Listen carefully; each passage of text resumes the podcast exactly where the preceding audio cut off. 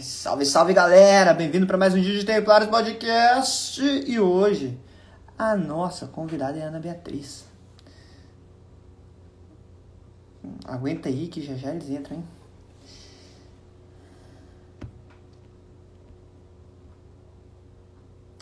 Salve, salve! Ô Matheus, você tá com o perfil da Thaís aí, Matheus.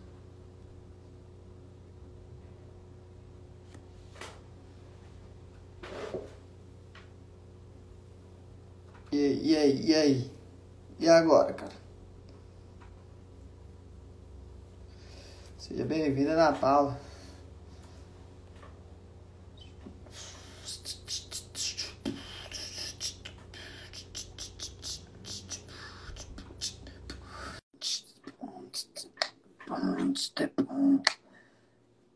E agora, mano? E agora? Eu nem vi, mano, eu tava no Insta da, da Thaís.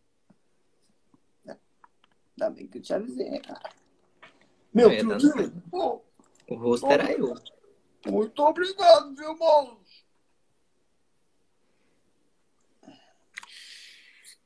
Ô, moço, muito obrigado. Eu, eu nem falei com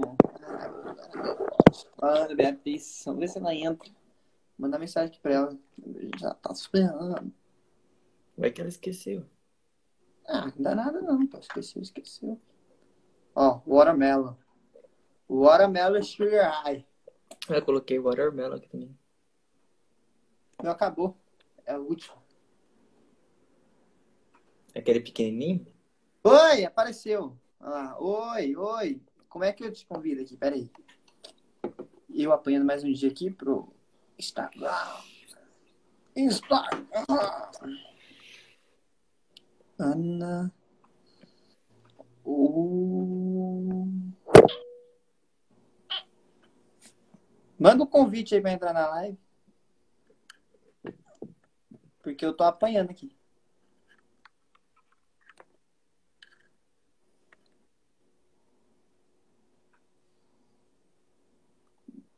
Não sei como é que eu conecto aqui.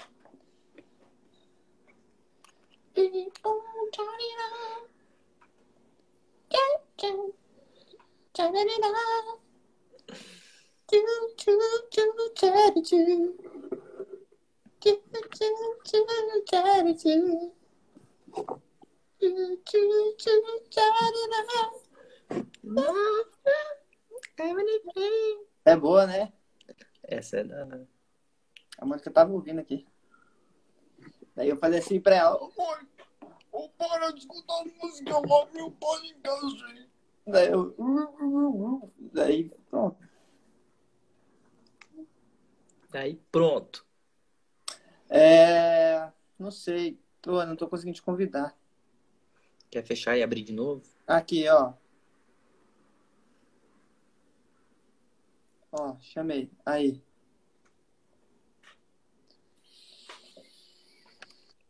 Oi! Oi, boa noite, boa noite. E olha, aqui tá um filtrozinho. Ah, eu Tá. preciso, eu preciso baixar um filtro da hora também. Porque Fica à dá, vontade. Eu também, eu não tenho, não. Hoje, hoje eu tava mó vermelho, né? Porque deu contraste aqui com, com o verde que eu tô usando. Daí eu precisava de um filtro também. Todo mundo tá usando filtro, eu vou usar filtro também. Todo mundo tá usando filtro aqui. Boa noite, gente. Boa noite. Ô, Ana, Eu, como é eu coloquei o filtro do né? Lucas. Ah, que engraçado que você é. É, como é que tu prefere que te chama? Diana mesmo? Bia? Pode me chamar de Ana, não tem problema nenhum. Pode me chamar. Diana? Então tá certo, então vou te chamar Diana. Vamos lá então, vamos começar aqui o Templários Podcast. Salve galera, bem-vindo para mais um dia de Templários Podcast. Comigo, um mero e simples mortal Lucas Delay. Temos conosco Mati Di, ele sempre manda rima aí. Se apresenta aí, Matheus, fala. Manda Vou rima. pensar aqui numa rima que vou pensar. Ó, eu escrevo a minha história com um lápis ou com um giz, mas isso é outro papo. Papo agora é com a Ana Beatriz. Muito bom. Só os bravos, é nóis, Paulo. Grande Ana. Aí, ó. E temos hoje como convidada a grande Ana Bia. Se apresenta aí, fala assim, seu nome, sua idade, se tem namorado, se é casada, mora onde, sei lá. Ah, fala aí. Vamos lá, meu nome é Ana Beatriz, eu tenho 23 anos. Namoro com esse rapaz aqui que falou grande, Ana Bea, com Kennedy. eu moro em Campina Grande, aqui na Paraíba. Sou estudante de psicologia. E hum. comecei a estar apostolado aqui. No... É, pois é, né? Eu me estresso muito, tenho vontade de matar todos os meus professores, mas é contra o que eu prego. mas é, comecei meu apostolado aqui no Instagram esse ano fazem dois meses, mais ou menos, que eu comecei realmente aqui. E é isso, tipo, eu tento levar um pouquinho do que eu sei para as pessoas, né? Tentar ajudar elas um pouquinho da nossa rotina. E tá é certo. isso aí. Desculpa, eu perdi a idade, quantos anos mesmo? 23, não parece, oh. né? Parece que ah, eu, eu estaria 18, pô. é, todo mundo é. fala. Não parece Mas olha, é, que bom, que bom que se sentir mais novo é melhor. que, que, quais são as raivas que você passa na faculdade? Professor defendendo. É, ah. Esqueci o nome do cara lá, aquele cara que é chato Freud, pra caramba. Freud. Freud, Freud, né? Puta merda, vai falar de Freud. E o, o pior que é assim, né? Quando não tem o, o católico ali na turma, é tudo babão de Freud. Nossa. Não, eu acho que era melhor quando eu era invisível, quando eu ficava calado na sala de aula, porque a partir do momento que eu abri minha boca, aí tudo que falam, né, Ana Beatriz, o que, é que você acha disso? Ana Beatriz, dê sua opinião. Aí eu dá é sério que agora você pede a sua opinião? Agora pede minha opinião. Porque antes eu ficava muito calada, tipo, na hora de me meter, porque eu não gosto de treta. Então, tipo, deixa os professores falarem, porque eu só preciso de nota boa mesmo. Nada que eu tô vendo, poucas coisas que eu tô vendo na faculdade, eu quero levar pra minha vida. Eu vou terminar a faculdade para eu ter um diploma. Para eu conseguir exercer a profissão, tudo, mas do meu modo. Não quero ter essas análises que eles botam pegar Freud, não, não quero nada disso. Então, eu tenho consciência disso. Eu tenho consciência que eu preciso ter a nota boa e eu não posso comprar briga com o professor, porque eles vão me lascar numa prova. Me bota pra final, eu me lasco me lasco, tem que ver aquele tudinho. Então eu ficava muito calada. Até que chegou um momento que a gente tava vendo, acho que era a disciplina de psicologia social, que é a pior, foi a pior disciplina para mim, que mexe muito com essas coisas de é, feminismo, de homossexual, não sei o quê. E começou a falar da igreja católica. Falando que a igreja católica fazia isso e isso. Então, no que começou a falar da igreja católica, aí eu intervi Aí foi a primeira vez que eu liguei, eu liguei o microfone e falou, não é assim, professor. Eu posso falar? Aí ele disse, fale, você quer falar? Eu falei, quero, eu quero falar. Aí a gente começou a falar, foi a igreja católica, ela não faz isso que o senhor fala, ela não condena, ela não é de condenar. A gente não condena uma pessoa homossexual, a gente condena o pecado que ela exerce, assim como nós é, exercemos o pecado. Como nós temos que viver a castidade, o homossexual também tem que viver a castidade. Então foi aí que a gente realmente teve o nosso bate que foi quando começou o nosso bate um pouquinho, foi aí. E você já está em qual, qual ano já de, da faculdade? Ou é semestre aí? Estou no terceiro período. Só que ah, eu sou tá. Eu antecipei então é um. Oi? Eu antecipei umas cadeiras, porque como tá online, então, ah, tá online mesmo, tô pagando tudo online, vou colocar logo tudo que eu posso pagar. Aí eu, tá eu pago 12 cadeiras. Como, como é que é cadeira? Como é que é esse negócio? Eu nunca vi falar disso. Cadeiras são matérias, então tu vai concentrar ah, Entendi. Entendi. Entendi. Pô, que legal, diferente. No, que aqui no, no Paraná a gente faz por semestre, assim, né? E aí é. Só que daí eu nunca peguei uma particular. É tipo assim, primeiro semestre, segundo semestre, até o décimo semestre, no caso. Não, mas aqui a gente faz assim também, tipo, é separado é. por semestre. No caso, eu tô. É, só que cada semestre a gente tem as disciplinas que nós vamos pagar. Aí aqui a gente não chama disciplina, a gente chama cadeira. Então, ah, hoje eu tô, pago a cadeira de psicologia social, amanhã eu pago de psicologia da aprendizagem. Tem os ah, meus horários. Que legal, que legal. E Bem fica mais barato? Não, porque eu pago particular, né? Então eu tenho minha bolsa, eu trabalho para pagar a faculdade. mas, é, mas assim, daria na mesma que morar fora, numa cidade fora. Daria, eu acho que não, porque eu, como eu consegui minha bolsa, então. Ah, tá. Meio. Sabe? Tem. Poxa, até esqueci que ia falar, porque, tipo assim, eu gastava uns 1.500 quando eu morava fora, assim, para fazer faculdade. Ah, não. A minha faculdade, ela deu um, ela estava oferecendo 50% de desconto no curso quando começou a pandemia. Então, quando começou a pandemia, ela ofereceu 50% de, é, de desconto até o final do curso para todo mundo que entrasse, querendo receber aluno, né? Foi muito bom também. Então, foi aí que eu entrei. Então, o curso uhum. que era 900 e pouco, eu pago 400 e pouco. É Mas o que, que, você fazia, que, que você fazia antes?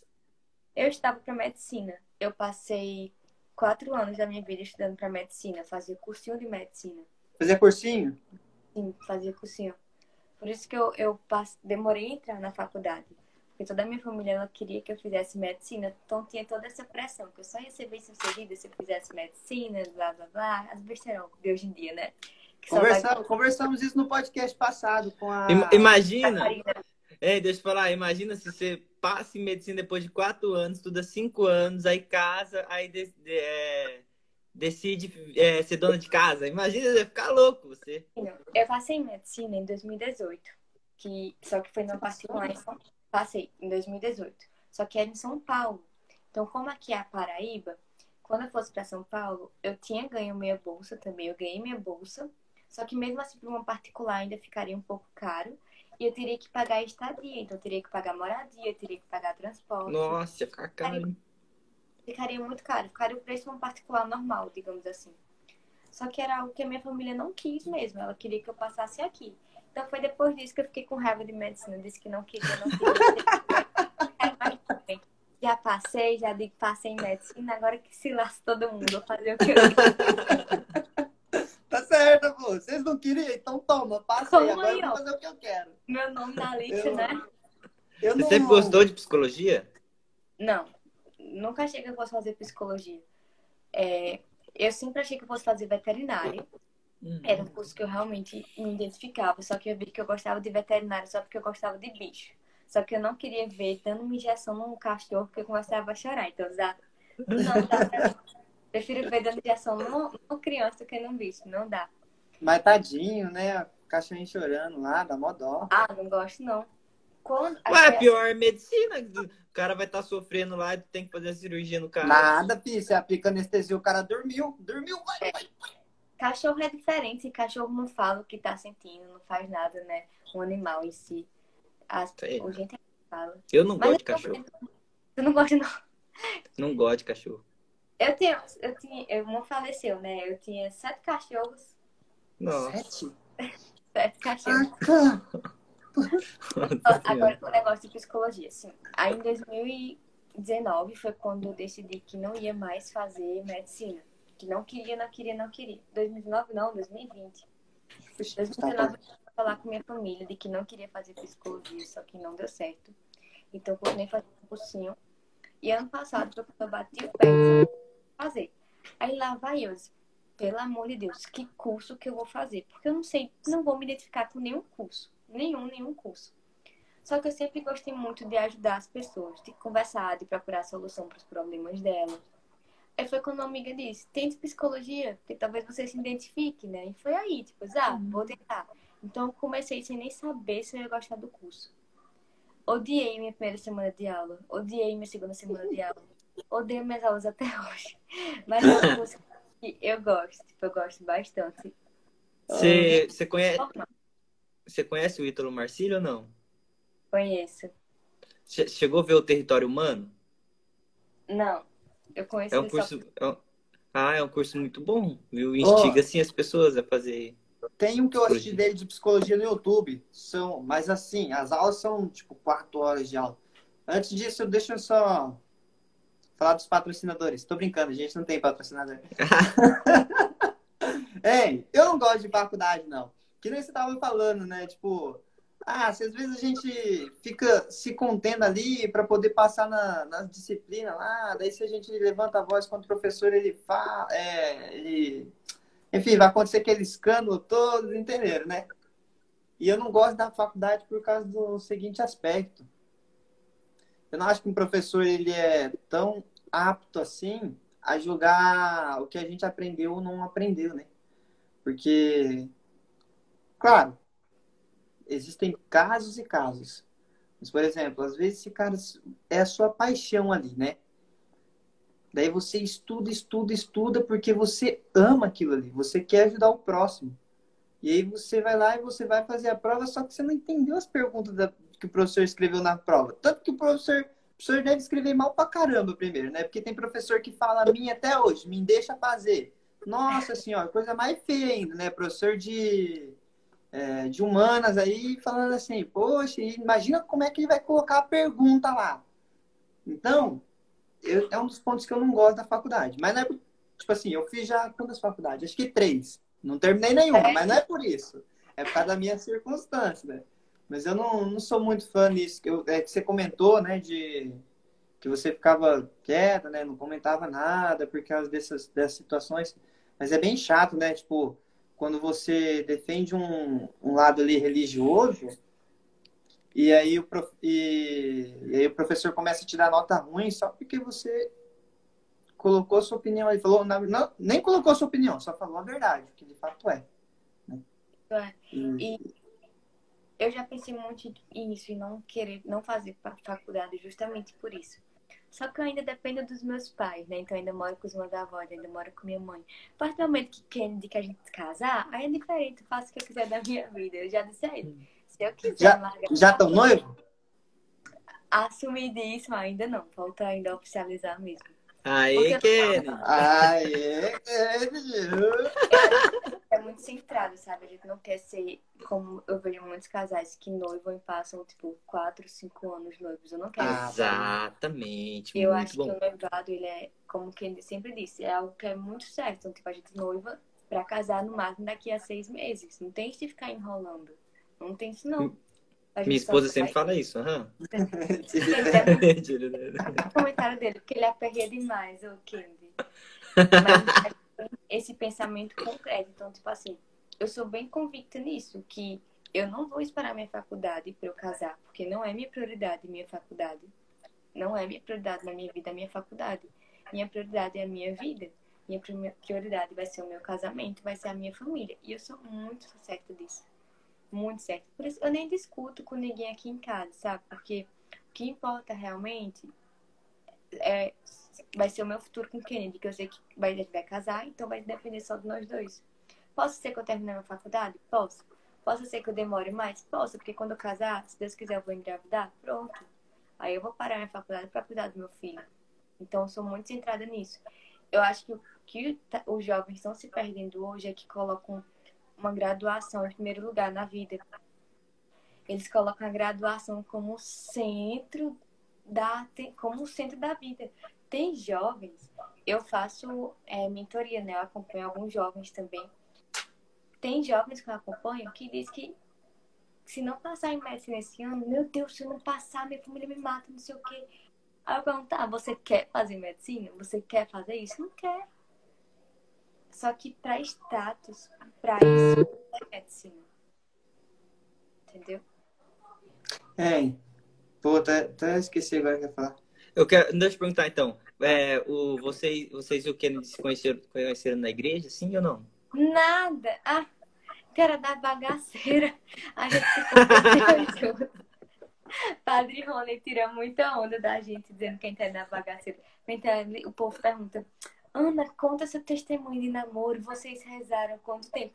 Aí eu fico assim, Kennedy, pelo amor de Deus, o que é que o povo acha que a gente é o quê? A gente não se conheceu na igreja. É, a nossa conversão foi junto, então acho que foi muito importante isso. Porque era igreja. É, não era, não. A gente se conheceu por amigo. É Mas peraí, peraí, peraí. Antes, antes de você começar. Você, você sempre foi na igreja? Eu era colocada. Eu não me... A gente só pode dizer. Ué, ela falou que era da bagaceira, acho que não. Não, então. É, minha, Mas tipo, católica de nascença, sabe? Que... Então, eu sempre fui católica de nascença. Só que eu só digo que eu sou católica mesmo a partir de 2019. Porque eu acho que nós não podemos. Não existe esse negócio de católico não praticante. Você é ou você não é Exato, exato, perfeito. Então, não era católica. Eu fui católica depois da minha conversão. Na verdade, nossa conversão é diária, né? Mas é quando eu decidi começar a minha conversão. Mas não. E a gente se conheceu através de uma roda de amigos. E. É, ok, não vou ler teus comentários, não. A gente se conheceu através de uma roda de amigos. E a gente começou a conversar, tudo, a gente começou a ficar. E Kennedy me enrolando. Porque Kennedy dele não queria namorar comigo. Ele não queria nada certo. Tem vergonha, né? Então ele queria o quê? Ele queria chegar no começo do ano e curtir todo o carnaval dele. Queria curtir Quando- o verão dele. Quando que foi isso? Quando que foi isso? Foi em 2018 para 2019. Ah, Mas então ele muito queria curtir o carnaval, então. Olha Ele queria- Aí não teve Enrolando. carnaval, ó, por causa da pandemia? Enrolando, não, foi em 2020? mano. Não teve. Aí a gente começou. Espera aí. Ficava muito besta. Ai, ai, ai. Vou falar pra Oi, seu oi, Ô, Ítalo. Ítalo, o Kennedy também tá te notando, hein? Cuidado, Ó. cuidado, ele é doido. Eles Então, vamos lá. É, a gente, aí foi quando a gente começou a ficar em 2018. Só que eu sempre fui muito de oração. Mesmo não sendo uma católica, eu sempre fui muito de rezar e de pedir a Deus tudo. Consagrei sempre minha vida, apesar de não seguir o que a igreja católica falava. Mas olha só, eu também era assim. Sempre quando tinha alguma coisa importante na minha vida, eu deitava assim, sempre rezava antes de dormir. Sabe? Fazia um, um santo anjo ou alguma coisa e falava assim, ô Deus, me ajuda aí. Daí quando aparecia uma menininha, falava assim, né? Ai, será que é essa mesmo? Me ajuda aí, senhor, porque vai que eu tô entrando num- numa cilada, né? Daí já, já aparece alguém cantando. Não era. oh, oh." É desse jeito. Ei, que- Ele ficou com medo. Não, então a gente tá brincando. É que ele conhece Kennedy também. Eles são conhecidos, são amigos. Então foi mais ou menos isso. Eu sempre fui muito de oração, apesar de não seguir o que a igreja católica falava. Então, quando eu conheci Kennedy, em 2018, eu tinha saído de um relacionamento que foi três anos de namoro, mais ou menos. Três, quatro. Nossa, tava chagado então. Tava, eu tava, tipo assim, foi quando literalmente minha vida ficou na bagaceira. Porque quando eu terminei o namoro no meio do ano, eu, eu vou aproveitar minha vida, eu vou aproveitar minha vida, eu vou aproveitar o que eu não aproveitei na minha vida inteira. Então, eu botei isso na minha cabeça. E foi São João, né? E foi quando no final do ano eu conheci o Kennedy. E eu tava crente, eu tava assim, não vou namorar, não vou namorar. E parece ser abençoado. Porque eu disse, Senhor, não, não me faz continuar com esse menino se não for. Tá rindo, né? Mas desse jeito mesmo. Não me faz continuar. É, se não for da tua vontade. Porque eu já tava cansada de só levar paulada de homem, sabe? Tipo, só levar só ficando machucado, só levando porrada. Só Eu levei gaio, levei. Meu Deus do céu, eu levei tanto chifre na minha vida que eu já achava que o menino ia botar chifre também. Então, sério, minha orações era muito engraçada. Era muito engraçada. Eu só pedia assim, Senhor, não bota nenhum homem na minha vida que for pra me botar chifre, que for pra me fazer sofrer. Era isso. E foi logo na época que Ken dele não quis nada comigo. Então, tipo assim, foi um baque pra mim. Porque quanto mais eu pedia pra Deus, tipo, ou afastar Ken, ou nos aproximar, mais forte meu sentimento por ele ficava. E ele sempre foi muito realista. Ele sempre dizia assim: Eu não quero lhe machucar. Eu não quero machucar você. Você é uma menina muito especial. Então é melhor a gente parar por aqui, porque eu não vou querer nada sério. Ah, que bonitinho. Foi, ele nunca foi de querer me iludir. E eu não deixei ele terminar comigo. Eu disse que ele ia terminar. Eu disse, não vai terminar. Porque Deus Mulher porreta, né? Se É, você vai ficar comigo, você vai ficar. Oxi. É. Eu disse, Deus tem um propósito muito maior, não sei o quê. Aí pronto, aí foi assim. Aí ele ainda me enrolou alguns, de, alguns dias, né? Quando foi. Isso aí começou a ficar em novembro. Em janeiro ele me pediu namoro. Aí não teve mais jeito, não. Já foi. É, pô, pô, se fosse em janeiro, né? Até bom, porque daí o, o carnaval é só lá na frente, então ele já tava ciente, né? Ele Lá. perdeu a aposta, ele tinha feito uma aposta. Pra você ver como que ele era um menino ruim também. Ele tinha feito uma aposta dele de quem pegava mais menina. Quem, quem Mano! Ah, Né, eu, gente? vou, eu vou chamar ele aqui só pra ele falar o lado dele, hein? Não, que ele vai me esculhambar. Ele fez foto, não, porque ele me esculhambou. E quem perdesse ia ter que raspar a barba. Mas ele começou a namorar comigo e perdeu de todo jeito. Foi, foi assim que começou o nosso namoro. Não foi nada de namoro. Ah, vocês já eram católicos, vocês já eram convertidos. Não. Aí foi depois disso. Mas assim é mais legal, deixa eu falar, sabe por quê? Porque, ó, crítica aqui, ó. Quando o pessoal é católicozinho, assim, aí eles começam a namorar, aí. Fica um puritanismo gente... muito grande. Não. Ai, a, gente, a gente sempre foi, a gente sempre rezou, rezamos antes de começar o namoro, bonitinho. A gente nem dava uma bitoquinha pra porra, velho. Coisa mais gostosa, dá um beijinho. Não, dar um beijinho no hoje... namoro, dá um beijinho. Ai, meu Deus. Dá hoje em dia, tá isso, né? Hoje em dia, colocaram uma regra de que o namoro não pode haver beijo. Que o namoro não pode haver Eu olho assim, Tadinho. assim, eu fico. Na caixinha. Você beija quem? Que você faz dizer que. Minha gente, pelo amor de Deus. Só dá pra contar mais beijo, não faz pra castidade, não. É porque no, tem um. Natália Dutra foi um, um voto dela, foi uma escolha dela. Uhum. Ela escolheu com um namorado é, não, é, não darem beijos até o dia do casamento. É algo do casal. Então, tipo assim, ela fala pra ela a importância disso. Isso pra ela foi muito importante. Vai da intimidade de cada casal. Não é e, daí, e, e não só isso, vai da hierarquia que você coloca a sua, sua situação, né? Por exemplo, é, você tá escrito ali o que é certo e o que é errado. Agora você vai escolher o que, né? E, e, a pessoa segue a vida que quer. Agora ficar naqueles negócios que pode, que não pode. Meu, pô, daí você não, não tá nem buscando ser católico primeiro. Só pra você ficar é. perguntando, né? Você manda lá pra mim, ô Lucas, mas pode dar beijão? Não pode. E aí? Qual, qual que é o negócio, né? Entendeu? Daí perde o sentido re, real do relacionamento. Por quê? O que, que, que, é o relacionamento? O namoro ali, por exemplo. É só você se preparar para casar. Na verdade, não tinha nem que existir o namoro, né? Tinha, tinha que ir direto pro noivado e já casava já. Ô, Ana, e quando é que foi que vocês é, começaram a viver uma né? vida de santidade? O que foi, Matheus? Se converter. É, em 2019, a gente começou a ir pra Santa Missa todos os domingos, né? A gente ia pra missa os domingos, só fazia isso. Só que eu sempre quis buscar mais Deus. Então, tipo, eu sempre tinha essa sede de que eu quero ter mais encontro com Deus. Eu quero isso, eu quero isso. E eu comecei a procurar grupos de oração, comecei a procurar algumas coisas pra gente ir. E eu que legal, tu que foi buscando. Pô. Eu fui buscando. Eu que fui buscando. Mas por, por que que você decidiu assim? Porque eu, eu sentia muito vazio em mim. Eu sentia que só a missa não era suficiente. Eu não conhecia a igreja católica. Não, Kennedy. O Kennedy, você interpreta. Ah, lembrei! Putz, lembrei! Eu lembrei o que eu ia falar, ó. É uma coisa que eu sempre pergunto para todo casal, né? E só os casal mais loucos, assim, que nem eu e minha, esposa, né? É, e o Matheus a esposa dele, também fala assim, a mesma coisa que eu. Vou perguntar pra vocês. Pra você. Vocês brigam? Porque eu, quando, eu, quando eu pergunto pra, pra alguns casais novos católicos, eu faço, você briga? Ah, a gente não briga, não. eu não brigo, não, ó. Nossa, aqui só falta nós cair no soco. A Mônica me xingando aqui de. Nossa, não vou nem falar os palavrão que ela fala, senão vai ficar feio, mas. Mentiroso? Hoje você tava uma língua afiada. A gente briga todo dia. Todo dia. Todo dia a gente pega um cacete, todo dia tem alguma coisa. E é o relacionamento que fala que não tem briga, minha gente, é ilusão. Mentira, não é? É mentira.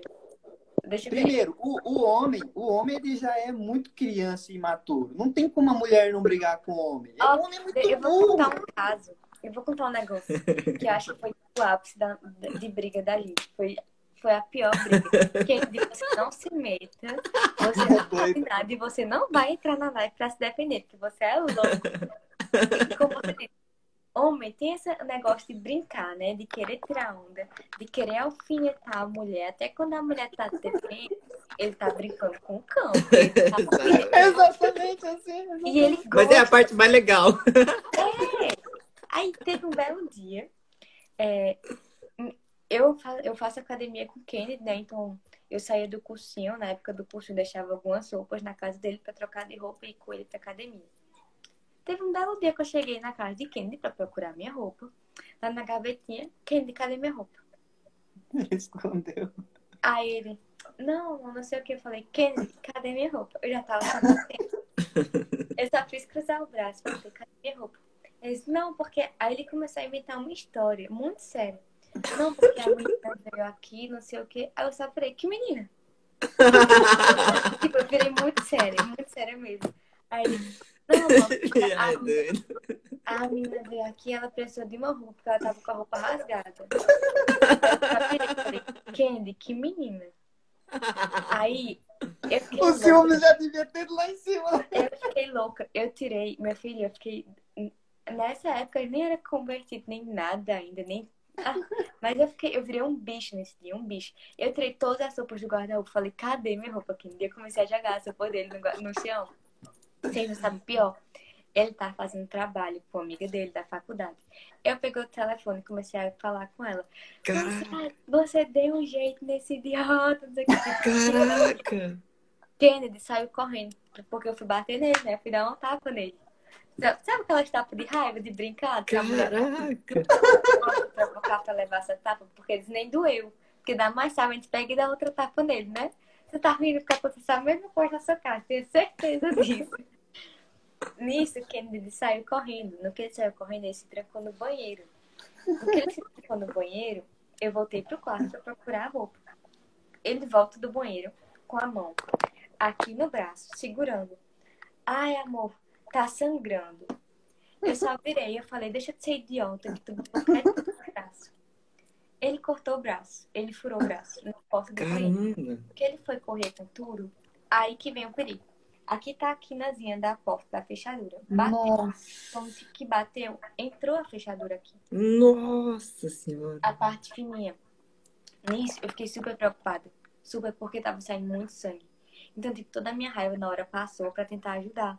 Aí eu disse, meu Deus, vamos, vamos pro hospital. Eu disse, eu não vou pro hospital porque é coisa de fresco, não Que vou loucura, que dia louco. Não quis ir pro hospital. Lá vai eu ligar pra farmácia, pedir as coisas pra tentar ajeitar em casa. Comecei a ajeitar. Candy, ó, Candy, para com isso. Começar a ajeitar em casa. Tava sangrando muito. Eu falei, hospital. Não foi. É, é que a, a música lá é Rita, né, Ana, né? Calma, você vai, você vai chegar no final. Nisso, a gente foi. Eu pedi o Uber, você vai pro hospital agora. Que não tem nem lógica você não ir. Quando a gente entrou no hospital, ou entrou no carro pra ir pro hospital, esse abençoado de Deus, eu toda preocupada, vendo se ele tava bem, se ele tava tonto. Moça, é porque ela me deu uma facada. Mentira. Eu assim. Esse piá é maluco, esse piá aí. Eu fiquei, eu fiquei gelada, eu fiquei branca. Eu, disse, eu vou lhe matar. E eu botava assim a mão na boca pra não escutar. Aí ele falava, ela me deu uma facada, não sei o que, não sei o que, não sei o que. Eu disse, "Kennedy, Cala a boca. E eu beliscando ele do outro lado. Foi caindo lá, eu beliscando do outro lado. E a trouxa foi pro hospital. No que a gente foi no hospital. Gente, vocês sim, mas isso é verdade. Eu imagino o desespero. no hospital, apesar dele ter feito essa idiotice, eu disse, moça, é mentira, é mentira, não foi assim. Eu tentando me explicar e que, é, ela fez isso, ela fez isso. Esse imbecil fez isso. Ele me matou de vergonha. Quando a gente chegou no hospital, eu ainda fui fazer a ficha dele. Fui fazer tudo e disse que eu era acompanhante dele. Nisso eu entrei na sala com o médico, ele não falou nada. Quando foi depois, ele entrou sozinho. Todo mundo estava entrando com acompanhante e eu não fui liberada para entrar. Ué? E eu preocupada, eu disse, moço, não posso. Ele tem, não, ele não, ele não gosta de sangue, eu tenho que ficar perto dele, não sei o que. Tipo, eu realmente tava preocupada com ele. Quando sai, e tipo, o homem do meu lado preocupado, porque me viu preocupado. Não, moço, ele vai ficar bem, ele vai ficar bem. Voltar bestalhado, morrendo de rir. Levou três pontos. Morrendo de rir com o enfermeiro. Ó, foi ela que me deu a facada. Rapaz, como eu tava sentada, eu só fiz me levantar, eu disse, Kennedy. Você imagina se esse, se esse enfermeiro chamasse a polícia? Se esse enfermeiro chamasse a segurança? Aí o rapaz do meu lado ainda disse assim, ela tem cara de psicopata mesmo. Tem cara de psicopata. Aí pronto, aí depois ele passou três dias brigado, só que eu tinha que ficar indo na casa dele pra ajeitar os pontos dele. Eu acho que essa foi a maior briga da nossa vida, assim.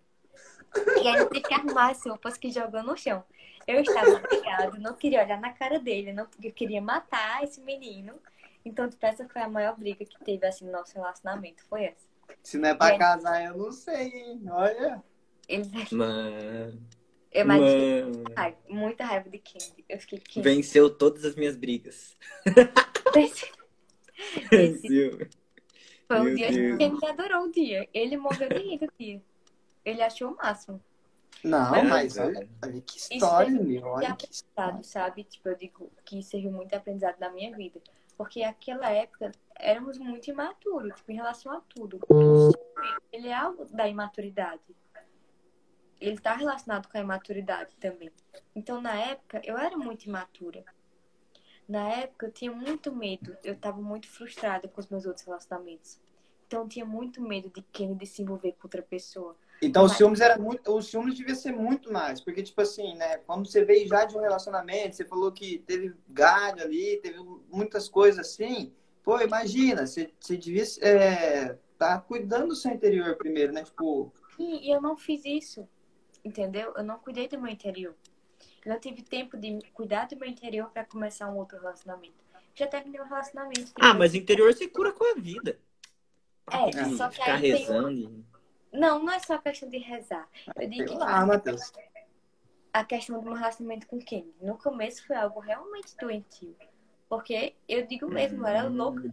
Eu era louca de ciúme porque eu tinha medo. Eu botei muita dependência emocional nele, coisa que não era pra ter sido. Mas foi dessa forma porque eu tava vindo, sendo muito frustrada no meu outro relacionamento. É, então. É então eu colocava Mas que- eu, fa- mas eu falo isso por experiência própria mesmo. Tanto do meu lado quanto do lado da minha esposa. Pô, no começo foi uma loucura. Mas é maturidade, né? Ô, mas minha esposa também é meio louca. Um dia eu tive, eu dava aula no cursinho pré-vestibular, né? Aí eu falei, não, tem reunião. Tipo, assim, a faculdade, a gente fazia faculdade. A faculdade oferecia cursinho para os alunos passar na faculdade, né? E aí tava eu lá e os professores, que era o pessoal que fazia faculdade, né? Aí eu falei, tem uma reunião no horário do almoço e a gente sempre almoçava junto, na- lá no, no restaurante universitário.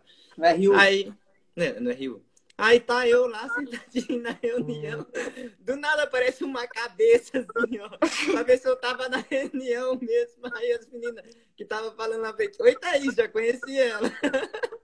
É sério falei, que ela foi lá? Eu sei lá. Depois eu perguntei, por que, que você foi? Falou, ah, eu achei que não tinha ninguém na sala. Eu falei que tava na reunião. Até hoje ela dá esse migué, fala que não tinha ninguém. Eu duvido. Ela foi lá pra ver se tava em reunião Tá mesmo. vendo? Minha filha, mulher bicho esperta. Tem uma pulguinha atrás da orelha, ela vai atrás. Vai. Vai. tinha nada a ver. Eu acho bico até hoje. E eu gosto ainda. Mas esse é, um dos problemas, porque como isso, né? Tipo, eu pensava Kennedy no centro da minha vida. Então, na minha cabeça, tipo, era Kennedy, era Deus no céu. Não era, na verdade, não era nem Deus no céu, era Kennedy no centro da minha vida. Então, a partir do momento que nós somos amadurecendo, que, nós, que a gente foi entendendo um pouquinho de como deveria ser o relacionamento perante a igreja, que eu não posso amar Kennedy acima de qualquer coisa. Eu tenho que estar com alguém que ame Deus acima de mim. Então, era algo que era realmente doentio, porque era como se o meu amor por Candy passasse todos os limites. Não é pra ser assim. Esquecesse de viver, né? Era exatamente isso. Então, era algo até ruim pra ele. Porque eu depositava tanta coisa nele que não era pra ser assim. Não era pra ser É um assim. dos dois, né? Vice-versa, né? E quando a gente vai compreendendo como é para ser o relacionamento, quando a gente coloca Deus no centro da nossa vida, quando a gente coloca Deus no centro do relacionamento, essas brigas que tipo antes eram brigas sérias, tornam coisas tão superficiais que a gente não passa mais três, quatro dias sem se falar. A gente briga, a gente se resolve no mesmo dia. Entendeu? Tipo, não tem mais essa de ah, É, e, por- e porque, tipo assim, o, o principal pilar ali do relacionamento de vocês é o relacionamento, né? Sim. Querendo ou não. Isso tinha que ser de, de, de todos os canais do mundo inteiro, né? Mas tem gente que não conversa, né? Já sai julgando. O que, que você tá fazendo aí? Não é? é E, e quando, quando é que começou que você mudou esse seu pensamento, né? Porque foi só em 2019 que você falou que você começou a buscar, daí você foi atrás do grupo de jovens. Como que foi isso? E aí foi nesse grupo de jovens que a gente realmente começou a conhecer um pouquinho mais. Mas foi, foi os dois ou foi só você? Fomos nós dois. Deixa eu desligar. Fomos nós dois. Fomos os dois juntos. Mas já tava namorando, eu falei, a vai pra esse grupo de oração. Ele disse, tá bom, vamos. Então ele foi. E eu digo que tá aí é, a influência da mulher na vida do homem, né? A importância da, da mulher na vida do homem. Porque Kennedy, tudo bem, ele pode ter ido só por mim. Ele pode ter ido contra a vontade dele, porque ele não gosta. Ele não é. Ele é muito de estudar, ele era muito de estudar sobre a igreja católica, sobre as coisas, mas ele não queria. Não gostava de sentir, não gostava dessas coisas de oração. Então, quando eu comecei a gente vai para esse grupo de oração, foi quando ele também começou a se aproximar de Deus. Então, foi quando a gente entrou nesse grupo, a gente começou a escutar a palavra de Deus, a gente começou a escutar o que era começou a entender mais o que era a Santa Missa e abriu o vocacional para o grupo. E eu disse, eu quero participar. Eu olhei, ele estava no grupo, eu olhei para ele e falei, que vai participar. Aí ele disse, Ana Beatriz, ele até botou a mão assim, eu lembro como hoje, Ana Beatriz, em casa, a gente conversa. Porque não queria. tá bom. Aí quando terminou, eu fui lá e dei meu nome dele. Ele faltou quase me matar. Beatriz, como é que você dá o nome da gente? Porque... Mas é como eu disse, eu sou muito de oração. Então, sei que Deus não vai colocar alguma coisa na minha vida se não for da vontade dele. Claro, tudo tem um propósito, Deus. Então, sabia que se eu estava naquele momento era porque era uma resposta de Deus na minha vida. Porque eu vinha pedindo há muito tempo algo que me aproximasse dele. Algo que realmente me mostrasse e me encontrasse as coisas que eu não estava encontrando. E se ele me colocou nesse grupo, e no dia que eu fui no grupo ele tinha colocado vocação, eu sabia que era algo de Deus. Eu sabia que era Deus que queria que eu estivesse naquele momento. E ele foi com birra, foi sem querer, foi pé da vida que eu fui e ele começou a fazer vocacional. E aí, tipo, ah, pronto, até hoje a gente é engajado com o grupo. Foi quando a gente começou a aprender as coisas da É renovação? Hã? Da renovação? Então, é um grupo carismático, mas ele não entra na renovação carismática, não. Ele não aceitou Mas- ser da renovação carismática. É, Uhum. legal. Oh, bom, que legal não sei, né? Não, mas é que legal mesmo, porque eu acho que na minha cabeça é assim. Tem extremista de todos os lados. Do tradicional e do carismático. Tem muito extremista do carismático. Tem muito extremista tradicional. Muito, muito de todas as partes. Eu acho que o católico de verdade é aquele que sabe se posicionar diante da igreja, sabe se comportar numa missa. Não é pra ficar. Se tiver alguém carismático aqui, me desculpe, gente, mas eu não, não aceito quando batem palma na Santa Missa. Você bater palma na Santa Missa, pra mim é um martírio. Você tá aplaudindo a morte de Jesus. Então, desculpa aí, tá, gente? Se tem alguém aqui. Nada, a gente já falou sobre isso várias, acho que uns dois podcasts já já falando sobre isso. Eu não, eu não sou muito assim. Então, o grupo que eu que não era nem pra ter aí. Justamente, não era nem pra ter essa divisão. Na minha cabeça também não era pra ter, porque católico que é católico é pra saber se comportar em todos os lugares. É Com saber certeza, se bonito, pra saber se posicionar diante de qualquer coisa. Não tem pra que esses extremistas danados. Uma coisa que me de... deixa eu falar do grupo, depois eu falo disso. Aí o grupo, ele é aquele grupo que ele é carismático, ele é tem a questão das orações em línguas, né, que, que não são todos, não é toda vez que faz, mas algumas vezes faz. Mas é um Ah, você não gosta que bate palma e você reza em língua? Ah, Eu não rezo em língua. Tô brincando, eu tô brincando. Ah, Você rezo. acredita? O Pedro Augusto veio aqui, daí o Matheus meteu assim, ô Pedro Augusto, então você reza em língua, então. Você perguntou? Ele era, fez, fez 20 anos de renovação quase, o homem participou. Ele é daqui de Campina Grande, é da mesma cidade. Aham. Só que, pronto, aí a renovação carismática daqui de Campina, né, da diocese daqui, ele foi atrás do grupo de oração. Pra poder colocar o grupo de oração como algo carismático. E o fundador, ele não aceitou. Ele disse que não ia colocar. Porque ele não é da renovação carismática. Ele não é de acordo com o que a renovação carismática volta. Então, por mais que as pessoas falem, ah, você é do grupo carismático. Não, sou do grupo católico. Sou de um grupo católico, que isso não é da renovação carismática, não, grupo católico. E é o que eu digo, as pessoas apontam um dedo pra dizer, ah, você é da renovação, renovação carismática, não sei o quê, você é tradicional. O pessoal do meu grupo de oração jamais vão pra missa e fica batendo palma e cantando em hora que não pode. Não vão fazer isso. Porque eles ensinam pra gente o que é o que é ser um católico de verdade. Ana cancelada, ah, já tá acostumada, tô nem aí não. É. Mas, mas é isso mesmo, pô. É a liturgia da igreja, né? Pô, tem, aconteceu vários concílios aí pra gente simplesmente pegar e falar assim, não, vamos fazer do meu jeito, porque eu sou um quarta camada e se não for do meu jeito eu vou fazer bico e vou falar que vocês estão errados, né? Tipo, porra, meu. E aí? Onde que está a hierarquia de, de toda a construção histórica da igreja? A, a, a pessoa que vira um extremista está virando um protestante. Ele pegou toda a hierarquia e jogou dentro do lixo. Por exemplo, ah, tem uma mulher e essa mulher ela não pode ser igual a gente, ela tem que ser a santa das santas, né? Então, a pessoa esquece toda, toda uma hierarquia de, de acontecimentos, né? E fala assim, vai ser do meu jeito, quarta camada, felizmente.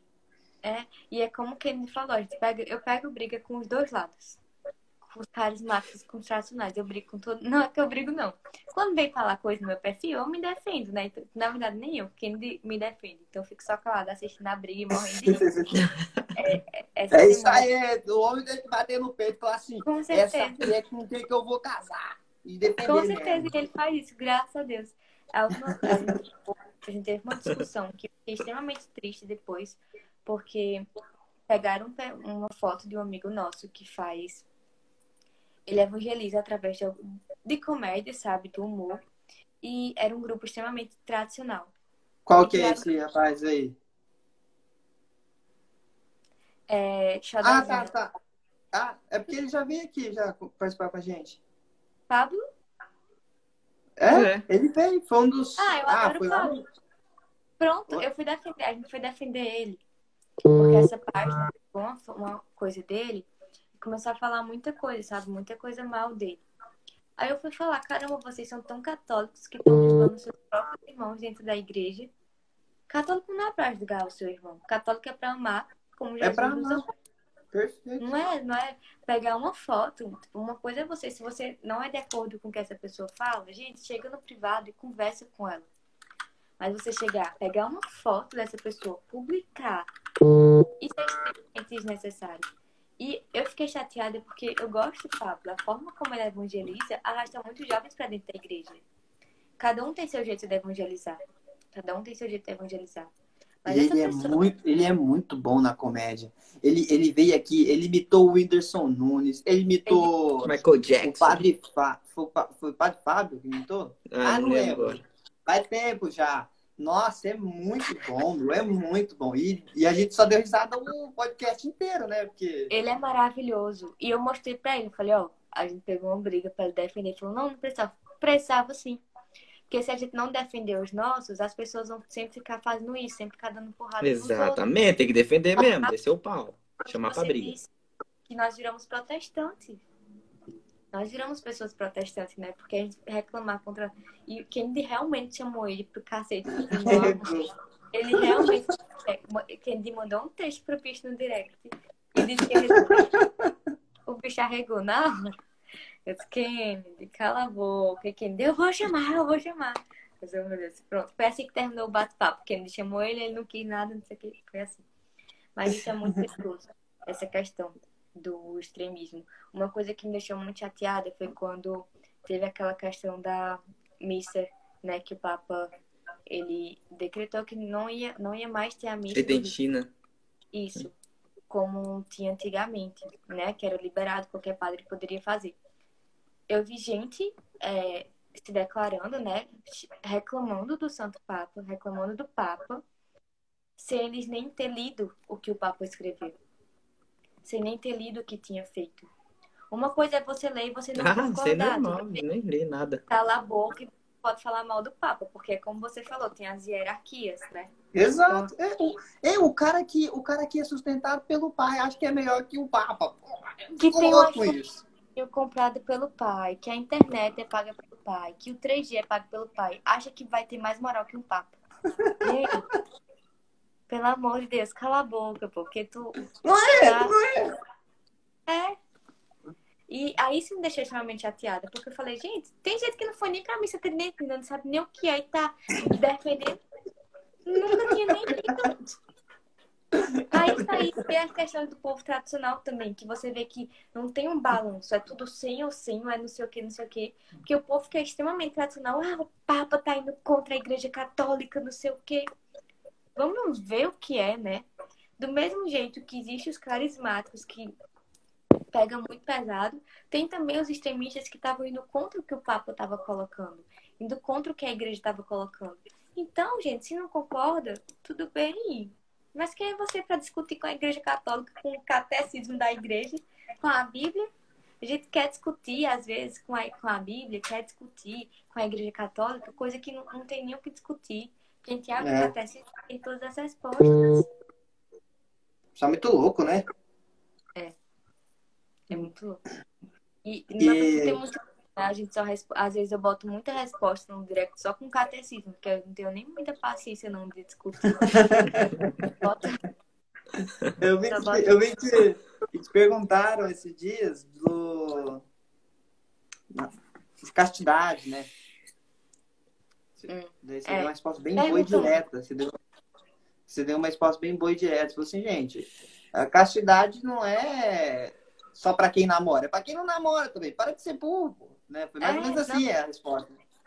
Mas é porque o povo é um, é um negócio que tipo, acha que a castidade só vai viver quando você estiver namorando, quando você tiver certeza que você vai casar com essa pessoa, não sei o quê. Mas não é assim, não. Não é não. O povo tem uma ideia muito. É, não, o povo não estuda, né? Preguiçosa. Tem... Preguiçosa, né? É uma ideia preguiçosa. Eu digo muito para as pessoas não se apegue às pessoas que estão aqui no Instagram falando as coisas pra você. Nossa senhora.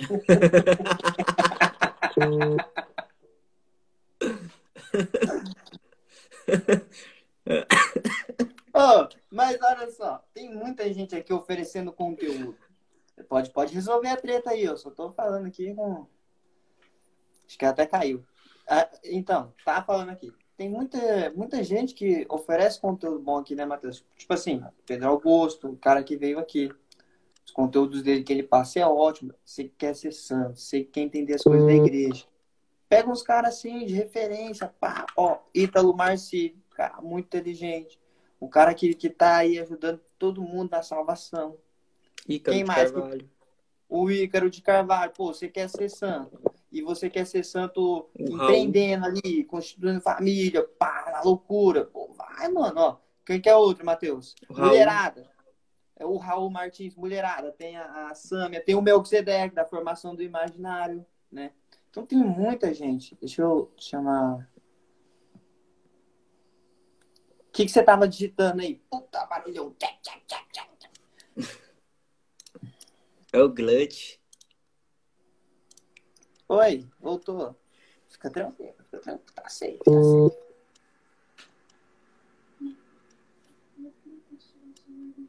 Oi, Matheus, aqui, Oi.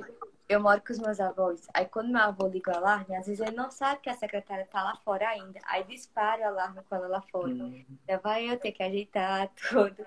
Mas voltei, voltei, voltei. Vamos lá, gente, tá bom? Tá, espera aí. Matheus, tira o seu celular aí do Vibra não vou vibrar calça, lá como é que tá. Tá fazendo aqui, mano, e tá meio ruim. Desculpa. Pronto. É, Onde eu tava? De, de referências, né? De referências pro pessoal. Pô, como é que, que você fez para consumir mais conteúdo, assim, para saber mais da igreja? Claro, né? Tem uma pessoa que não pode faltar, que é o padre Paulo Ricardo. Né? Todo mundo consome conteúdo dele, mas tem outro? Como é que foi isso daí? A Dutra é. lá. Oi? Natália? Natália Dutra, acho que é. Não, eu, não, eu gosto da Natália Dutra, tipo, eu gosto da história de vida dela, mas nunca fui de assistir os vídeos dela. Eu acho que eu fui. As maioria das meninas assistiam os vídeos do YouTube dela. Acho que eu nunca cheguei a assistir um vídeo completo do YouTube dela, não. Nunca assisti, não. Mas eu gosto dela no Instagram só, mas não sou de não. Então, a maioria das minhas coisas, que me ajuda muito, né? Tipo, ele é muito de estudar, eu sou muito de ficar na oração. Então ele pega muito no meu pé em relação a isso, para eu realmente estudar. Então foi quando eu comecei a ele me obrigar a estudar sobre a Igreja Católica, literalmente, e fora os cursos de Padre Paulo Ricardo. Recentemente eu fiz o de Alan, Alan Carrion, que é uma catequese da Igreja Católica. É muito bom, né? É muito bom. O, o cara é muito bom, ele é bom de verdade. É uma catequese que, tipo assim, tudo que eu preciso, eu vou lá, catequese, catequese, pronto, vou fazer post sobre isso, assisto o vídeo dele, procuro no catecismo e pronto. Mas acho que fora isso, é muita questão de leitura. Particularmente, eu faço meu devocional, né? A Lectio Divina, como eu preferi falar. Uhum. Todos os dias. Então, eu leio a Bíblia todos os dias e eu leio algo do catecismo todos os dias. Não leio só a Bíblia, porque se você interpretar a Bíblia como ao pé da letra, às vezes você fica com a cabecinha meio sem entender nada, né? Que Uhum. confunde um pouquinho as coisas. Como mulher, não posso cortar o cabelo, não sei o quê. Ah, não posso cortar o cabelo. Não, calma. Então, foi isso que me ajudou bastante. Foi a questão de fazer a leitura da Bíblia todos os dias também. Eu fui tendo ensinamento, fui tendo curiosidade de estudar sobre os santos, sobre as, a vida dos santos. E foi isso. E, pra e, ter- e ter um, e ter um mestre é muito bom, por exemplo, né? Alguém que a gente consiga consiga nos explicar o que está escrito cada coisa, né? Porque, claro, a gente tem, sei lá, 20, eu tenho 25 anos de idade, né? Quem que sou eu para falar o que, que tá querendo dizer alguma coisa, né? Eu que ma- malemar estudei, malemar sei física, malemar sei filosofia, malemar sei matéria simples, matéria básica ali do, do ensino médio, né? Então, quando a gente reconhece que tem um superior que fala assim, ó, você vai ver tudo isso aí, mas você não vai entender nada, cara. É o que Pedro Augusto falou aqui no podcast, né? Imagina um cara que pega aí para ler o catecismo da Igreja Católica. Começa lá no, no primeiro parágrafo, né? O, am- o amor de Deus é como grão de mostarda. Pô, lindo, lindo, lindo, né? Cresce, que enorme. Tá, mas e aí? Entendeu?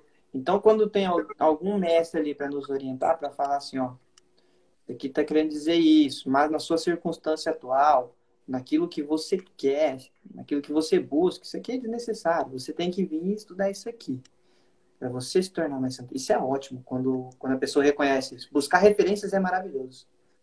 Você fala É muito bom. E eu digo que pra quem quer evangelizar, pra quem quer criar um apostolado no Instagram, na verdade pra qualquer pessoa, mas principalmente pra quem quer criar um apostolado no Instagram, é muito importante ter um dirigente espiritual. Ter alguém te acompanhando realmente. Eu tenho um padre que me acompanha é, e eu tenho também uma freira que, que me acompanha, que acompanha meu namoro também. A freira nem fala. Ah, que legal! É, ela acompanha o nosso namoro, ela pega muito no nosso pé, ela de vez em quando liga, você não vem mais me visitar, não sei o quê, porque ela fica Uhum. clausurada. Ela é da, ela é do, da Ordem de Santa Clara, então ela não sai. Mas ela não entende. E foi por isso que eu comecei a postar no Instagram, porque foi ela que pediu. Ela que disse que é em uma oração dela. Nossa, ela não entende o que é Instagram, porque ela tá lá faz quase o quê? 30, 20 anos, 25, 30 anos. Nossa. tá 30 anos, eu acho. Ela é uma senhorinha já.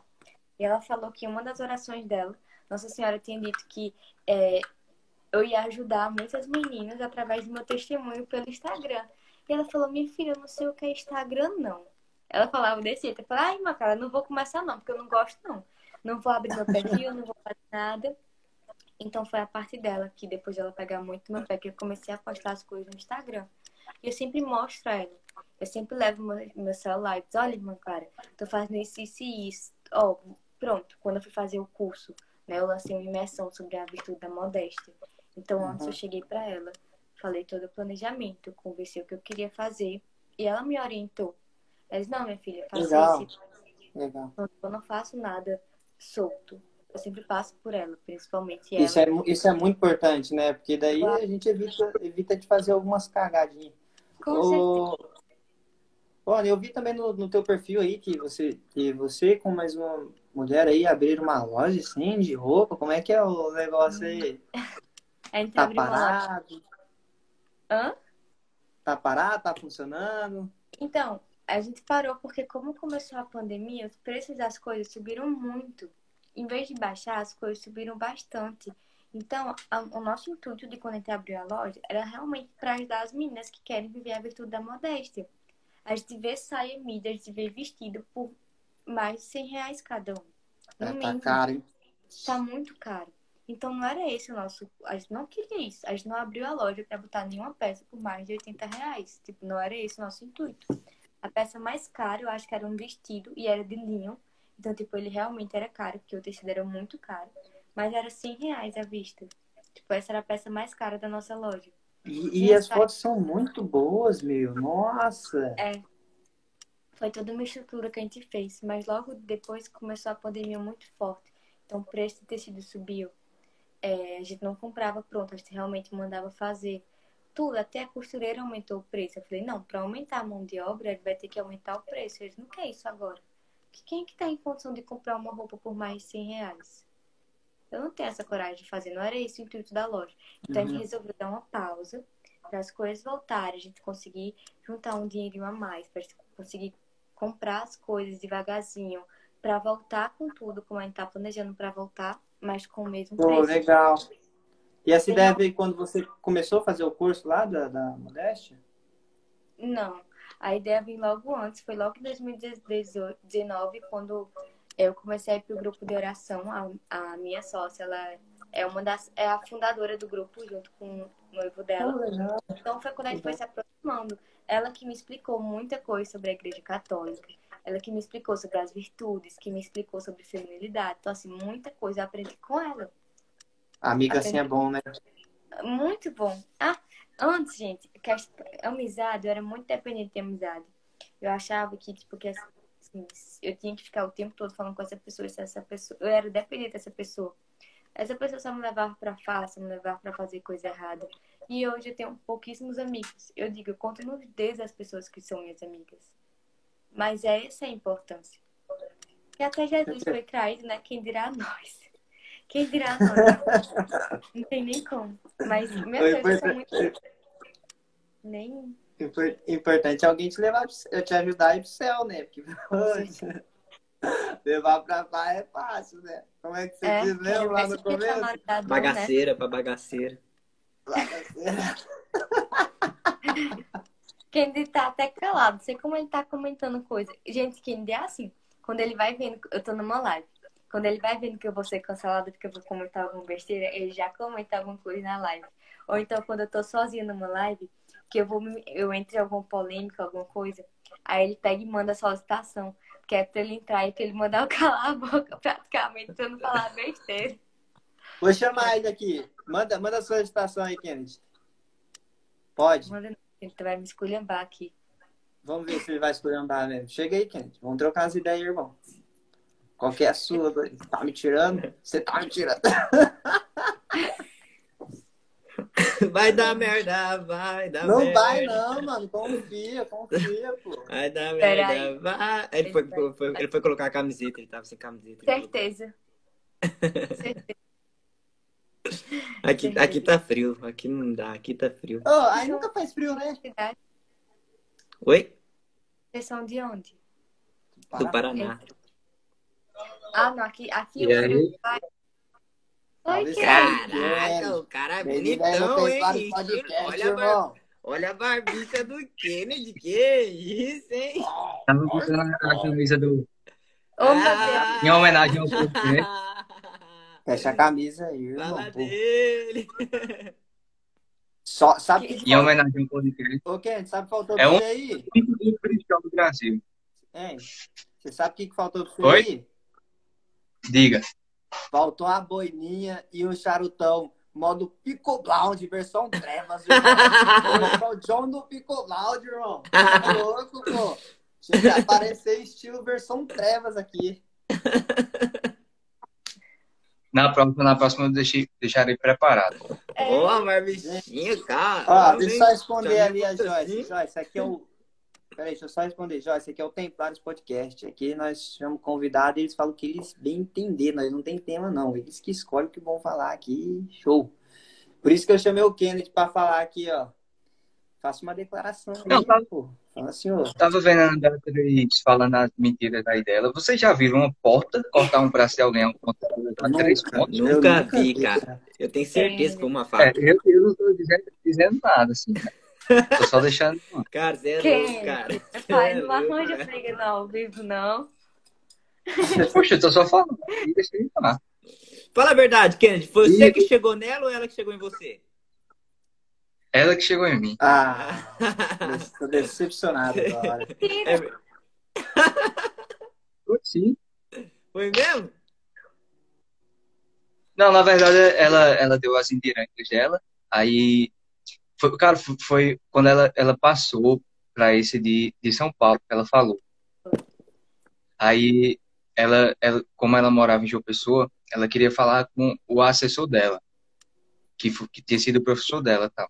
Aí a gente foi com um amigo nosso, era um bate e volta, a gente ia e voltava de uma pessoa, ia só falar com, ele e voltava. Aí eu fiz, eu vou junto, aí fui. Aí no carro ela ficou soltando em direto, aí chegou, chegou em casa uma mensagem. Foi literalmente isso. No carro ele chegou no nosso dia pronto, já tava marcado. Pronto, foi assim a nossa. O Tá nosso certo, pô. É isso aí, irmão. Tem que bater no peito e Bom falar que é. Brasil, pô. Entende? Agora, se fosse um Exatamente. bobinho, não entendia as a indireta, né? Se fosse um bobinho. É, é, pelo menos. Ou entendi que ficava com medo, né? Tem- Tem muito cabo aí com medo É. de mulher, nunca vi. Kennedy, noite polêmica. Esse viado é terrível. Eu não tenho ninguém pra me cancelar, não. Eu não tenho ninguém pra me cancelar, não. Eu posso falar o que eu quiser. Isso aí, irmão. Nós não é quarta camada, não. Ô, mas sério, tem... Eu tô fora desse negócio de camada, não sei nem pra onde vai. ô, Kennedy, qual que é a sua idade? 21.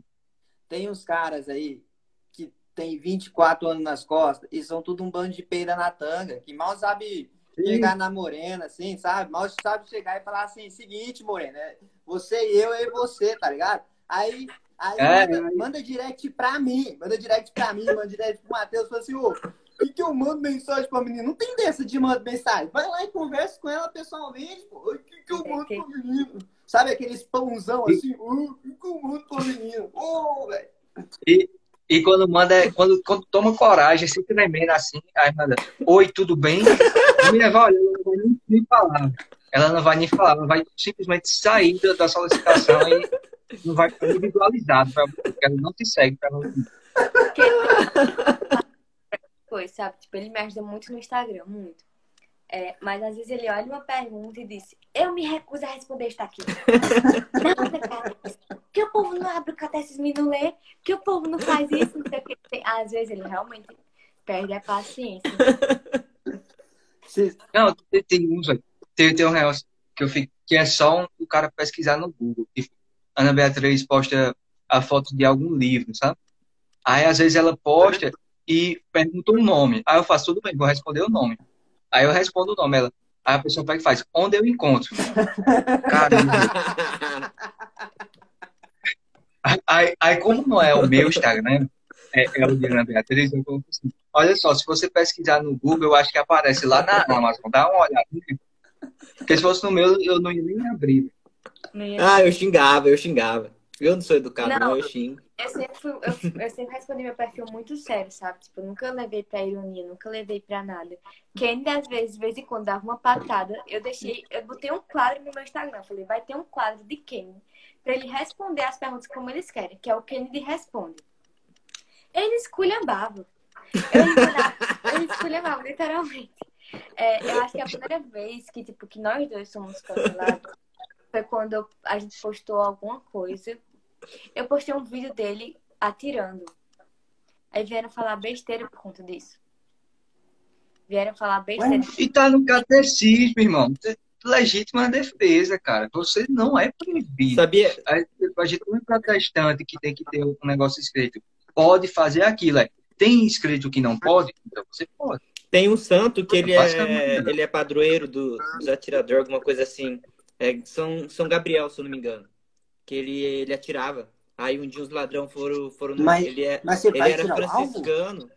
Deixa, deixa eu acabar. Ele era franciscano, aí um, os ladrões foram invadir a cidade e tal. Aí, tipo, viu que ele era padre, né? Aí falou, ah, mas você não vai fazer nada, você é padre. Aí nisso estava passando alguma coisa na frente dos ladrões, aí o santo pegou e deu um tiro. pá, e acertou bem o negócio no pé dos caras. Não pegou o pé deles, mas acertou o negócio. Aí eles ficaram assustados. Eu não Aí, sabia. Esse cara São Gabriel, vou pesquisar aqui, Vou, pesquisar. esse- é aquele você é padre padre, do não vou fazer nada. São, São Francisco foi para as cruzadas, velho.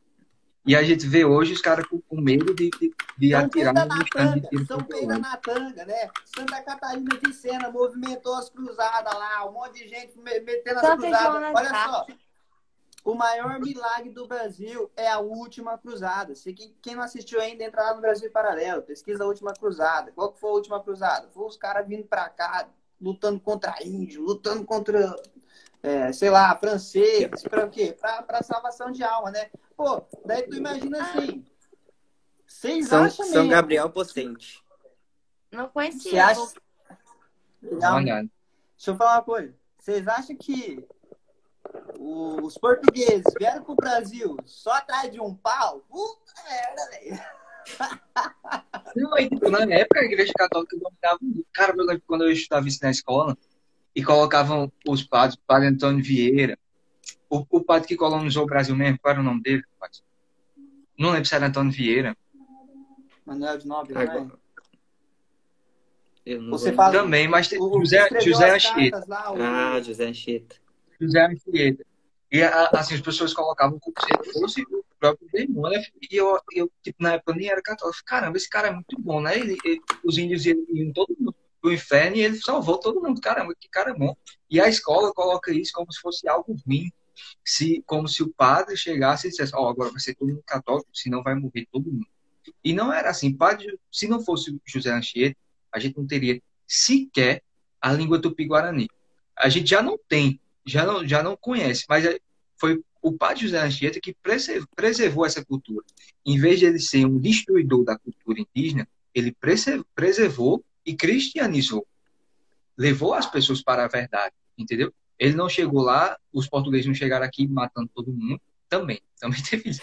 Mas tipo, ele não, tipo, não era, ah, você vai ser católico, senão você vai morrer. Pô, não era assim, né? É, pura tirania, irmão. Vai ser católico. Vocês já, vocês já assistiram o Brasil Paralelo? É, Eu, eu sigo no Instagram, mas eu ainda não. assistam lá, tá, tá gratuito no YouTube. A Última Ao Cruzada. invés de vocês Bem legal. assistirem um filme na Netflix, assistam lá. Ô, deixa eu falar uma coisa. Você você pratica, ele pratica tirar um alvo, Ana? Como que é? De, de vez em quando eu de vez em quando eu vou no stand, meu, porque eu não sou sócio. Mas- Meu primo é. Aí ele me chama, eu vou, assim, de vez em quando a gente, a gente vai, entendeu? Que massa, Porque aqui um no monte Brasil, de vontade, é tem mais de aqui. E meu padrasto, ele é sócio. Eu já, eu atiro. Eu também vou lá lado. Que legal! Eu já ia pegar uma Glock e já ia atirar assim e de ladinho ainda, metendo uma marra, tá ligado? Só É muito ladinho. bom. Foi a primeira vez que, que a gente foi meio que cancelado na internet. Foi quando eu postei. Não cancelado, né? Que o povo veio falar besteira que parou de me seguir, não sei o quê. Aí eu disse, não, vou começar a postar só as coisas sérias. Só que aí, padre, foi, eu aprendi isso com o padre Rony. Que é a questão da ironia, né? Pra gente sempre levar, se falar as coisas no lado irônico. Pô, Tem duas coisas. Um pra segurar o público e outra coisa pra fazer uma limpa no seu Instagram. Ontem eu postei uma brincadeira que eu falei, tá, hoje eu vou. E eu botei na caixinha. As pessoas são muito sem noção. Eu botei a caixinha embaixo e respondi, vou responder de forma irônica. Eu disse que ia responder de forma irônica. Uma pessoa perguntou se era errado apoiar o PT, alguma coisa assim. Eu respondi de forma irônica. Tipo, Eu respondi até postei no Rio, tipo, brincando. Eu, Lula livre, eu vi. eu, e Candy ficou com raiva. Na verdade, eu gravei dois vídeos. Eu vou contar a verdade. Matheus, Tá? ele meteu o sinalzão da cruz e fodeu.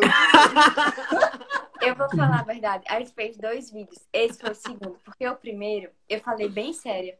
Não, claro que não. Votei em Lula na última eleição aí, que Ana Beatriz. Você tá falando muito sério. O povo vai acreditar que é verdade. Aí eu fiquei com eles. É, o povo, meus seguidores já, tipo, já leva tudo ao pé da letra. Se eu botar isso, eu realmente. Não, cara. E, é, Ana Beatriz colocava a caixinha, pergunte para quem. Aí o cara ia na caixinha, velho, escrevia e perguntava, Ana, isso, isso, isso. Pergunte para quem, velho? Qual, qual o problema? Se você está escrevendo, você leu. É. Aí, ontem foi quando eu botei isso. O povo. Eu, menina, eu perdi tanto seguidor ontem. Tanto seguidor. Mas vamos saber? Fiz uma limpa, vamos tudo embora. Porque esse povo que não condiz com o que a igreja católica fala, não adianta saber o perfil, porque você vai estar criticando. É, vem muito protestante. Isso é engraçado. Eu não ataco os protestantes, mas vem muito protestante atacar a gente. E é o que. Quem E Ana Beatriz tem, tem, tem muito amigo protestante, tem muito, tem muito amigo protestante que segue ela e não vai encher o saco no comentário, assim como Hoje- ela não vai encher o saco de ninguém, velho. é muito bom quando existe o respeito de ambas as partes. Deixa ela no canto dela, no meu canto, tipo, não vou chegar neles, você tem que ser católico. Não. Eu conversar com uma pessoa protestante não vai mudar o que eu sinto. Porque eu tenho consciência. É, cada vez mais a gente busca ter maturidade na nossa fé. Quando nós temos maturidade na nossa fé, a gente tem consciência do que você acredita. Você não vai deixar de ser influenciável por uma pessoa. Uma seguidora hoje chegou dizendo: Ana, eu gosto muito do seu perfil. Eu sou evangélica, mas eu te acompanho e não perco nada que você posta. Isso é muito Olha, bom. legal. Isso é bom, isso é bom. Isso é muito bom. Vá que de alguma forma, tipo, sem eu falar, sem eu criticar, ela se converta pro catolicismo. É importante. Ítalo Macedo faz muito isso. Faz, faz É. bastante. É. É importante. Quando você vê um perfil, dedo, faz um monte de coisa assim. quando você vê um perfil que você só ataca outra religião, que você só mete pau, isso afasta as pessoas. Né? Isso afasta as pessoas. Quando diz respeito, não. Quando diz respeito, você pode fazer o que você quiser. Mas quando existe um respeito, não. Não tem pra que você Uhum, falar mal da outra religião, não. É bom porque dá engajamento. É, Não, ontem, menino, ontem meus stories cobraram. Os posts mais cancelados são os que mais tem- ganham um seguidor. É verdade. Ontem eu postei um negócio do Tem, feminismo. o- tem, um, tem um diário que é a Igreja Católica precede a Bíblia. Meu amigo, os caras ficaram irados. Ataca a torta direita, não sei o que, não sei o que lá. Porque, porque Pedro não foi o primeiro Papa, Pedro foi o último pra aqui. Aí eu fui olhar os insights, seguidores, 400. Eu, Ai, mete mais, mais aí. Foi, eu ganhei 400 seguidores no post. E eles nem leem a postagem. Nem leem É, a postagem lê, até o final. Eu tô muito tem- um que é da Igreja Adora Santos. E, tipo, é muito bom quando você bota esse conteúdo, sabe? Tipo, eu faço a resenha, faço os fios também. Só que tem que ter algo formativo no, no perfil. Então, o da Igreja Adora Santos também é muito legal. Católicos Adora Santos. Aí vem um monte de protesto. Mas vocês adoram imagem, vocês adoram não sei o quê. Antes, a gente perdia tempo comentando, não era quem? A gente não deixava um passar. Agora é só bloqueio. Só bloque... Na verdade, não bloqueio. A gente comenta alguma coisa e restringe. Pra essa pessoa ficar comentando sozinha e ninguém vê.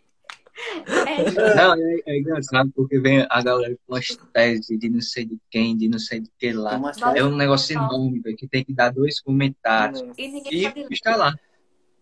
Pela minha aprovação. Aprovar, excluir. Aí eu deixo lá no link. Ninguém pode ler, o povo só perde tempo. Então, quando a gente se apega a a esses comentários negativos, né? Antes eu me apegava muito a isso, antes eu me apegava muito às críticas. Eu sou melancólica. Então, se a pessoa fa- fazia um comentário negativo, Tá todos ferrado, hein, Kennedy? Tá ferrado, melancólica. Eu casei com uma melancólica e você veio. Ela tá aí, é? Ela É tá difícil, aí. é E olha ela que tá aí, que dá umas olhadas pra tu. Oi, prazer. Prazer é Porque ele meu. é colérico. Eu tava, tava até falando com. Tava até falando com o padre Rony é, que talvez isso aí seja meu purgatório, entendeu?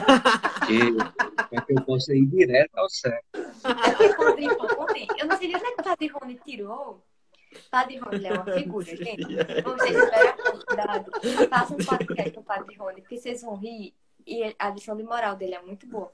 O Padre Rony vem, botou numa live que o meu relacionamento é abusivo e que quem sofre comigo.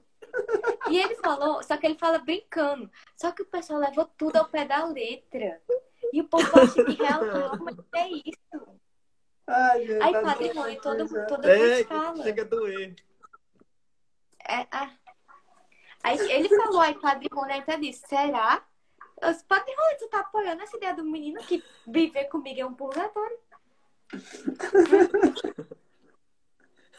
Mas Antes de ser melancólico e colérico, a maldição é mais leve. É, você fica no quarto orando o dia todo, é outro pra, É. pra quem é melancólico. É verdade. Minha esposa, minha esposa é colérica. é horrível, cara. cara.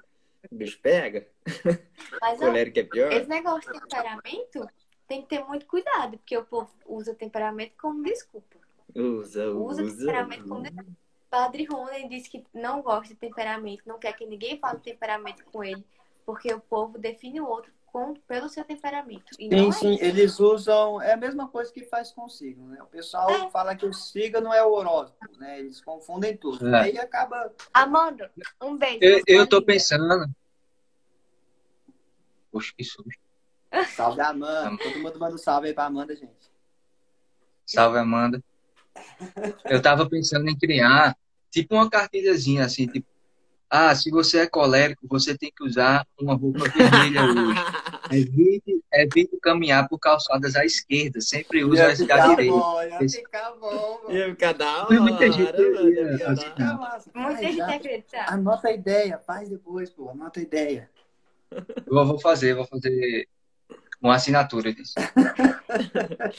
Povo Só você tem que cobrar dinheiro? Cobra dinheiro pra fazer Exato. Consultoria. Vamos fazer, vamos fazer o católico ca- capricho. É. Esse, é o problema. Esse é o problema hoje em dia. Porque as pessoas querem desculpa pra tudo, né? Então, antigamente, os católicos seguiam o horóscopo. Os católicos pegavam o horóscopo. Ah, o que, é que, vai, que roupa eu tenho que usar hoje? Que cor eu tenho que usar? E o horóscopo. Hoje em dia, pega os temperamentos.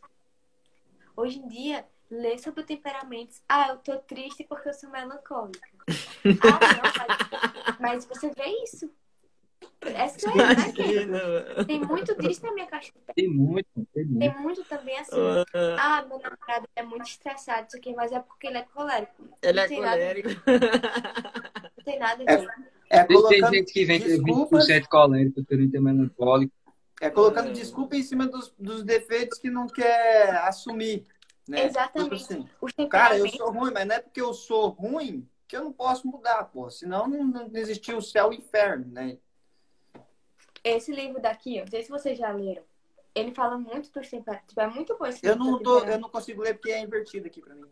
E É o temperamento que Deus lhe deu. O temperamento que Deus lhe deu. Ele é muito. E ele fala exatamente do sentido dos temperamentos. Que é pra você se conhecer melhor, saber aprofundar nos seus defeitos. Porque, pronto, o, colérico. Se você perguntar um defeito do colérico, ele não vai dizer, tem um defeito não. Se ele não se conhecer, ele não diz. Então, que ele tá rindo porque sabe que é verdade. O Matheus também, porque sabe que é verdade. Tá vendo? Não, Não, é capaz. assim sim. Eu, não- É assim, eu não tenho defeito, não. O sentido do temperamento é Eu justamente. não teria o defeito de não reconhecer meus defeitos. Oh. É uma qualidade que eu tenho. Mas esse é o sentido. É você saber os seus. tipo, se aprofundar nos seus defeitos e que isso possa lhe ajudar a melhorar. A não atrapalhar no seu relacionamento. A você não usar isso como desculpa para o seu relacionamento não dar certo. Não tem E, desculpa. e- e isso é o mesmo que o Ítalo fala dos signos, né? Não sei se vocês já pegaram para ler. Que, claro, né? Vai, não vou falar de- da palavra signo aqui, senão né, parece o católico, cara, você acredita em signo, né? Ou católico burro, vai estudar, né? O que, que é o negócio? Nas sete faculdades do ser humano. Qual que é? O PKV aqui, não sei se você conhece o Felipe Kevin, né? Falou da vontade, do senso comum, é, do Apetite irascível, a- é, o intelecto passivo, o intelecto ativo. Então, é, essas coisas você vai ter que trabalhar dentro de você, né? E aí o colérico fala o quê? Eu não preciso trabalhar isso não, deixa eu viver minha vida aqui. Eu sou, eu sou foda. Ah, O colérico dois- bate no peito e fala assim, eu sou foda, irmão. Eu sou- Sou do Picobloud, versão Eu tava, eu tava assistindo o, o curso de Padre Paulo Ricardo sobre os temperamentos, aí ele dá aula e dá, faz perguntas e respostas, né? Aí tem um, um- uma aula de perguntas e respostas que ele faz. Não tem uma pergunta de um colérico. A pergunta é tudo de, de melancólico, porque o colérico tá feliz demais dele. Ele é suspeito, bem Véi, eu acho que o melancólico é a pessoa que. Ele realmente, o melancólico, ele fica remoendo aquilo, né? Então ele quer entender. O melancólico, ele quer saber. Ah, mas é porque eu fico trancada no quarto chorando, eu fico muito triste. Por que eu faço isso? O que é que eu faço? Não sei o quê. O, o sanguíneo também. Porque o sanguíneo nunca tá. Tu é sanguíneo? Até. Eu sou fleumático, eu sou fleumático. Ah, então pronto. O sanguíneo, ele é aquele, aquela pessoa que tudo pra ele. Não, mas é porque eu sou sanguínea. Eu falo muito porque eu sou sanguínea. Você não fala muito que você é fala muito que você é tagarela e não sabe a hora de. Isso é porque você fala muito, né? Pelo seu temperamento, né? Valmon também tá aqui. Um abraço, Valmon. Salve, Valmon. O Valmon E, e fez quando, uma... quando vem muita gente Gente, a- assim, só- desculpa cortar. A gente fez um, um podcast muito bom com o Valmon. Só que na época, o meu Instagram aqui, ele cortava. Você lembra quando fazia uma hora de ele cortava? Uhum. E eu não consegui salvar. Daí eu salvei só a metade. Fiquei louco no outro dia. Eu fiquei tão triste, mas tão triste, gente. Nossa. Continua aí, ô Kennedy. Cada bom. Porque eu, geralmente quem tem mais dúvidas assim é o sanguíneo, que faz, não, porque eu tenho, eu tenho tal característica de tal temperamento, tal característica de tal temperamento. Meu filho, você só tem os defeitos do temperamento. Caiu. Não, É, continua eu aí, já gente, já. Salve, Moré. Padre Salve. Gabriel! Padre. Salve, padre, salve. Padre Gabriel. Oi, Padre, sua bênção. Ele acompanhou a nossa turma de consagração que ele fez de Nossa Senhora. Ele Ô, é padre, muito vai lá. Aí aprender, quando- vai lá aprender com o professor Ítalo Marcílio, tá? É nóis. Tô zoando. Quando vem com muita dúvida assim, eu já digo, não, meu filho, você é sanguíneo, não precisa nem, É. nem estudar muito, pode ter certeza que você é sanguíneo. É, mas é, não é? Pô. O... E o fleumático é o preguiçoso, né? Porque nunca Não, vi mais igual, né? Cara, esse fleumático eu acho um temperamento muito bom, velho. O negócio é ele se levantar da cama. De resto. Ah, não sei não, eu discordo. Falando do o, o cara não, não, é, não, é, não é emocionado, ele não se deixa levar pela, por nada, assim. É só ele querer focar. Quando o cara foca, ele é imbatível. É. Eu, eu tava estudando sobre, sobre, isso e tal. Aí, geralmente, os líderes são os coletos. Mas os conselheiros do- dos líderes sempre são os fleumáticos. Porque eles têm uma visão muito, muito ampla sobre tudo. Eles sabem aconselhar muito bem, justamente por não deixar a emoção le- levar, entendeu? Eles são muito estrategistas. Tommy Shelby, ele é velho. totalmente filmático. Pega, aquela cena logo no começo, que, que chega um chefão lá, enfim, aí joga, joga uma moeda no chão, tipo, humilhando Thomas e, e pede o dele. pegar. É, Arthur, que é, que é Colette, fica puto, levanta, levanta do- da, da cadeira dizendo que vai pegar o cara, então, peraí, peraí, deixa eu pegar a moeda. E, e é a partir disso que ele constrói tudo que ele Com construiu, né? certeza, com certeza. O cara, porque assim, ele, ele consegue respirar, né? Agora imagina agora exato. o, o melancólico nessa situação.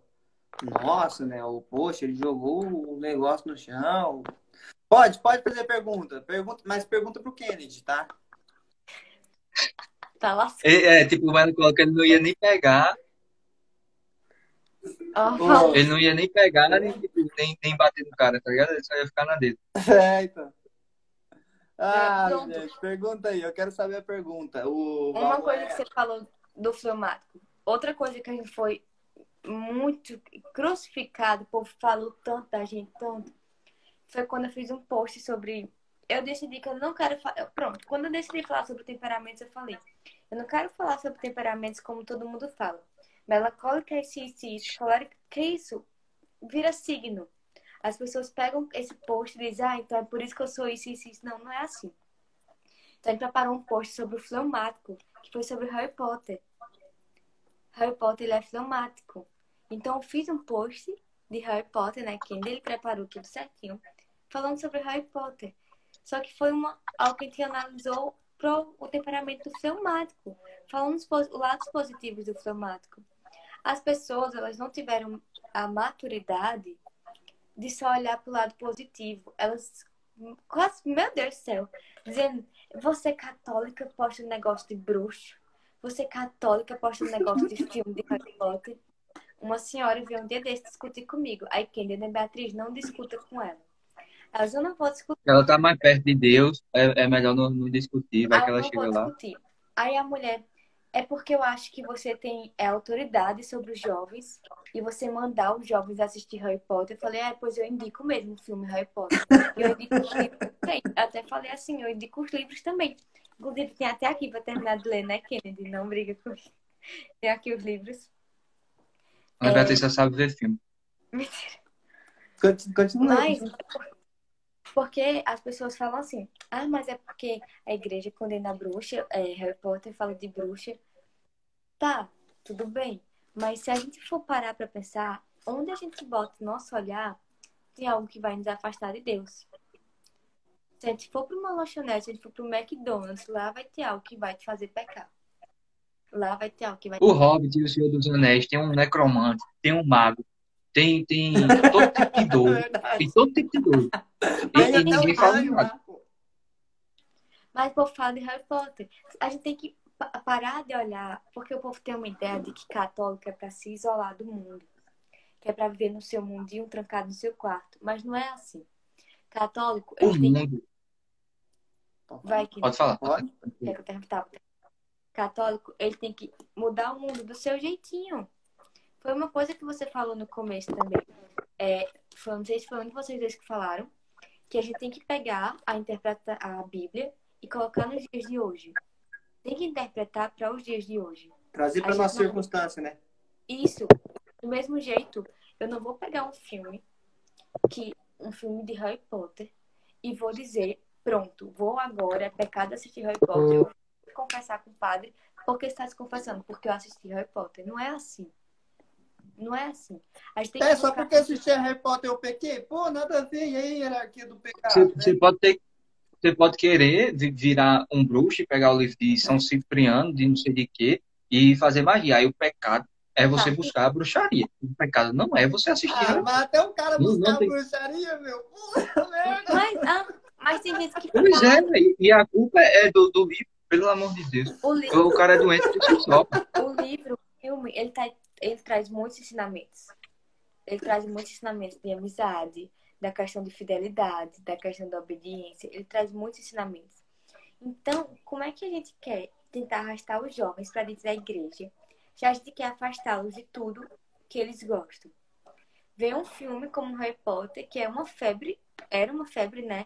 Para os jovens de hoje em dia, aí chega alguém e fala, é pecado você assistir Harry Potter. Ele vai olhar para a igreja católica e vai dizer, não quero ser desse daqui, não. Porque ele está condenando o que eu assisto. Não é assim. Tudo bem que tem algo que realmente não convém a gente assistir, não convém. Mas Com certeza, né? Mas isso, e vai da intenção, vai da intenção da pessoa, né? O, o próprio Olavo de Carvalho, Carvalho, ele fala assim, né? Pô, se, se, se a gente não colocar a hierarquia na, nas coisas, a gente não vai saber diferenciar o que é pecado e o que não é.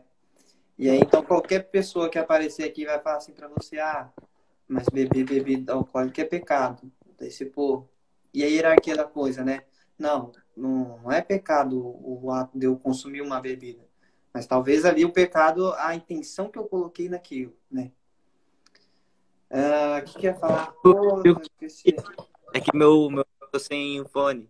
Aí fica ruim o áudio. O Pedro Augusto fumou narguilho, fudeu. Pois é, né? Daí o pessoal... É, eu condenava o narguilho. Eu falava assim, gente, não pode, não pode, não pode. Mas nem sabia o que eu tava falando, né? E aí, quando aparece um cara intelectual um cara que tem a visão das coisas, ele me explica e o caraca, e eu tava fazendo tudo errado, né? É... Poxa, até esqueci agora o que eu ia falar. Vai, continua aí que eu vou entrar aqui. Cadê assistir Harry Potter sozinho? Ah lá, ouvir música secular. Depende, depende da, da música que você vai ouvir também, né? Tipo assim. Escutar Romaria. Romaria é uma música secular. É uma música que não é gospel.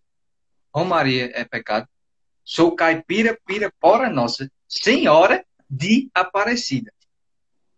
Quem Você tem que saber discernir. Porque eu acho é, tão estranho esse, esse negócio assim de ah, secular, eu sou católico, eu não sou do mundo. Só que a religião católica é o mundo. Nosso mundo ocidental foi formado pela Igreja Católica. Nós temos dois mil anos de. de Anitta Aí é, é pecado. Usando o celular. Nós temos dois mil anos de tradição que nós formamos. Entendeu? Quando o católico se isola do mundo, ah, católico só, você só vai poder ser padre ou freire. Chegou uma menina hoje perguntando para Ana Beatriz se ela tinha uma vocação fora da igreja. Toda vocação vai ser dentro da igreja. A cabeça da igreja é Cristo. Como é que você vai fazer alguma coisa fora de Cristo e vai dizer que, que, que é católico? Quando, quando um católico ele, ele não, não segue uma vocação religiosa de fato, ele segue uma, uma profissão. Uma profissão é neutra. Não, não é pecado nem deixa, nem deixa de ser. Enfim, depende do que você usa. Mas quando um católico ele decide ser escritor, ele, ele vira Tolkien quando o católico decide ser arquiteto, ele constrói ótimas cátedras, várias catedrais, um negócio assim. Vasco é o único time que tem a cruz de malta no escudo, tá certo? A, a cruz de malta dos Cavaleiros Templários eu não vejo nenhum, não vi nenhum outro time. É a herança portuguesa, temos que agradecer aos portugueses. É no mínimo uma reparação histórica torcer para o Vasco. Ai, gente, quem não Enfim, é isso. A gente, a gente, a gente tem que colocar o ser católico, por exemplo, como, como o Ítalo Maciel faz. Ítalo Maciel ele não é um Instagram católico formativo. que dá formação, mas quantas pessoas Ítalo Marcílio já converteu? Quantas pessoas Ícaro de Carvalho já converteu? Porque eles mostram o profissionalismo mesmo sendo religiosos e religiosos praticantes. Não é só botar católico apostólico romano na bio e Ares embaixo. Então, né? Pô, nada a ver. O... tá achando que o Valmão azaralhando aí, pô. Sei que vocês conhecem ele pessoalmente? Vamos não. Hum. O Valmão tá tirando aí, mano. Ô. É, daí a gente, quando o Valmão veio aqui, a gente tava comentando, vocês falaram de, de filme, né? Vou pegar aqui na, na, na base do filme aqui. Dos filmes da Disney, né? Daí o pessoal fala assim, ah, Disney tá escrito demônio ao contrário, né? Que nem da Coca-Cola. Olha as coisas. É, é católico quarta camada, né? Que não tem o que fazer e vai chorar, vai só arrumar briga, né? Católica tá escrito diabo lá, né? Ou na Disney você não pode ver os filmes da Disney. Daí. Coisa lascada, viu? Sim, então, porque pô, aqui em casa é tudo viciado. No meu casamento, ai, mas se eu falar daí eu vou miar o, vou moiar o casamento do Valmon, que ele falou que ia colocar a música lá do Vou falar, tô nem aí não, Valmon, já era, perdeu, vai ter todos os casamentos a partir de agora. Nós colocamos várias músicas da Disney. Quando entraram os padrinhos, a gente colocou aquela do, do Toy Story. Amigo, estou aqui. Oh. Nossa, foi lindo, de arrepiar. Daí na saída. Ei, não pode não, viu? Porque você está pecando dentro da igreja. É verdade, né? As músicas da Disney. Mas o. O.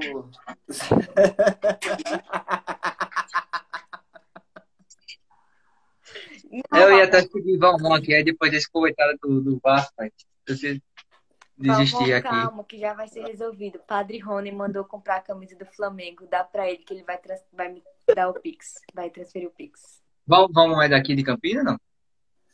Não sei. Eu conheço ele quando Brasília, Brasília, não era? Brasília? Acho que é Brasília. Não, deixa. Ah, é. Deixa eu falar qual música foi. Qual música foi do final, amor? Veja enfim a luz brilhar? É. Aquela assim, veja enfim a luz brilhar. Já passou. Nossa. É da Boa Princesa, né? Oi? Tô tentando lembrar de que filme é esse. Enrolados. Do Enrolados. Do... Sim, é. Da Rapunzel, da Rapunzel. E aí, e aí foi o, o ah. casamento. No, na minha entrada, na minha entrada foi o mais top, né? Porque daí foi o do, do Tarzan. Putz, Matheus, como é que era Bem, do muito Tarzan? bom. Do Tarzan legal. Você lembra, Matheus? Do coração? No meu coração você vai sempre estar. Ô, oh, mas então, e aí, vai, ô oh, Kennedy, quando é que vai sair, vai desenrolar esse negócio aí que você vai oficializar? Você vai lá na igreja, você vai. Nossa, o bagulho mais louco é quando você chega na igreja, daí você fala assim pra mulher vir marcar meu casamento. Porque você sabe que é o homem que tem que fazer isso, né?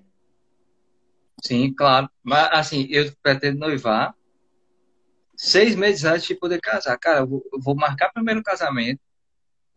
Aí quando eu marcar o casamento, aí eu posso noivar entendeu? Boa! Porque, Estratégia assim, é boa. Porque, Estratégia é boa. É porque assim, o, cara noiva assim, muita gente, eu vejo muita gente fazer, ele noiva por pressão da, é. da esposa, que quer uma, uma confirmação. Só que o cara, às vezes, não tem, tipo, nenhum direcionamento na vida, não sabe como, quando vai casar. Aí esse compromisso tão forte se quebra em, em não sei quantos anos depois, entendeu?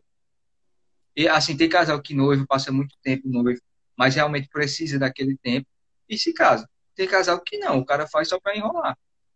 A Ana Beatriz sabe do, do, compromisso que eu tenho com ela, até porque eu disse a ela, se eu não, se eu não tivesse intenção, eu não teria, teria nem pedido em namoro. Ah, e porque tipo, não é, não é carência ou algo tipo. Então, tipo, quando eu tiver a, a, certeza, não a certeza que eu quero, mas a certeza do dia, aí eu vou, vou lá e digo, ah, gente tá noite, vai faz um jantar, um parado bonito. Então. É uma coisa e... que o nosso padre oh. falou na, na missa ontem, né? Foi na missa ontem, foi.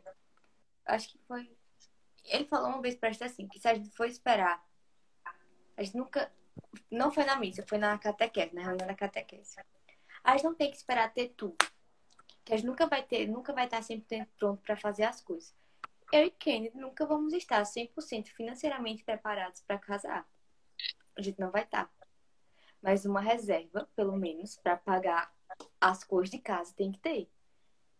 Porque ninguém. Eu não vou depender da minha família. Ele não vai depender da família dele. Então a gente tem que ter nossa independência financeira.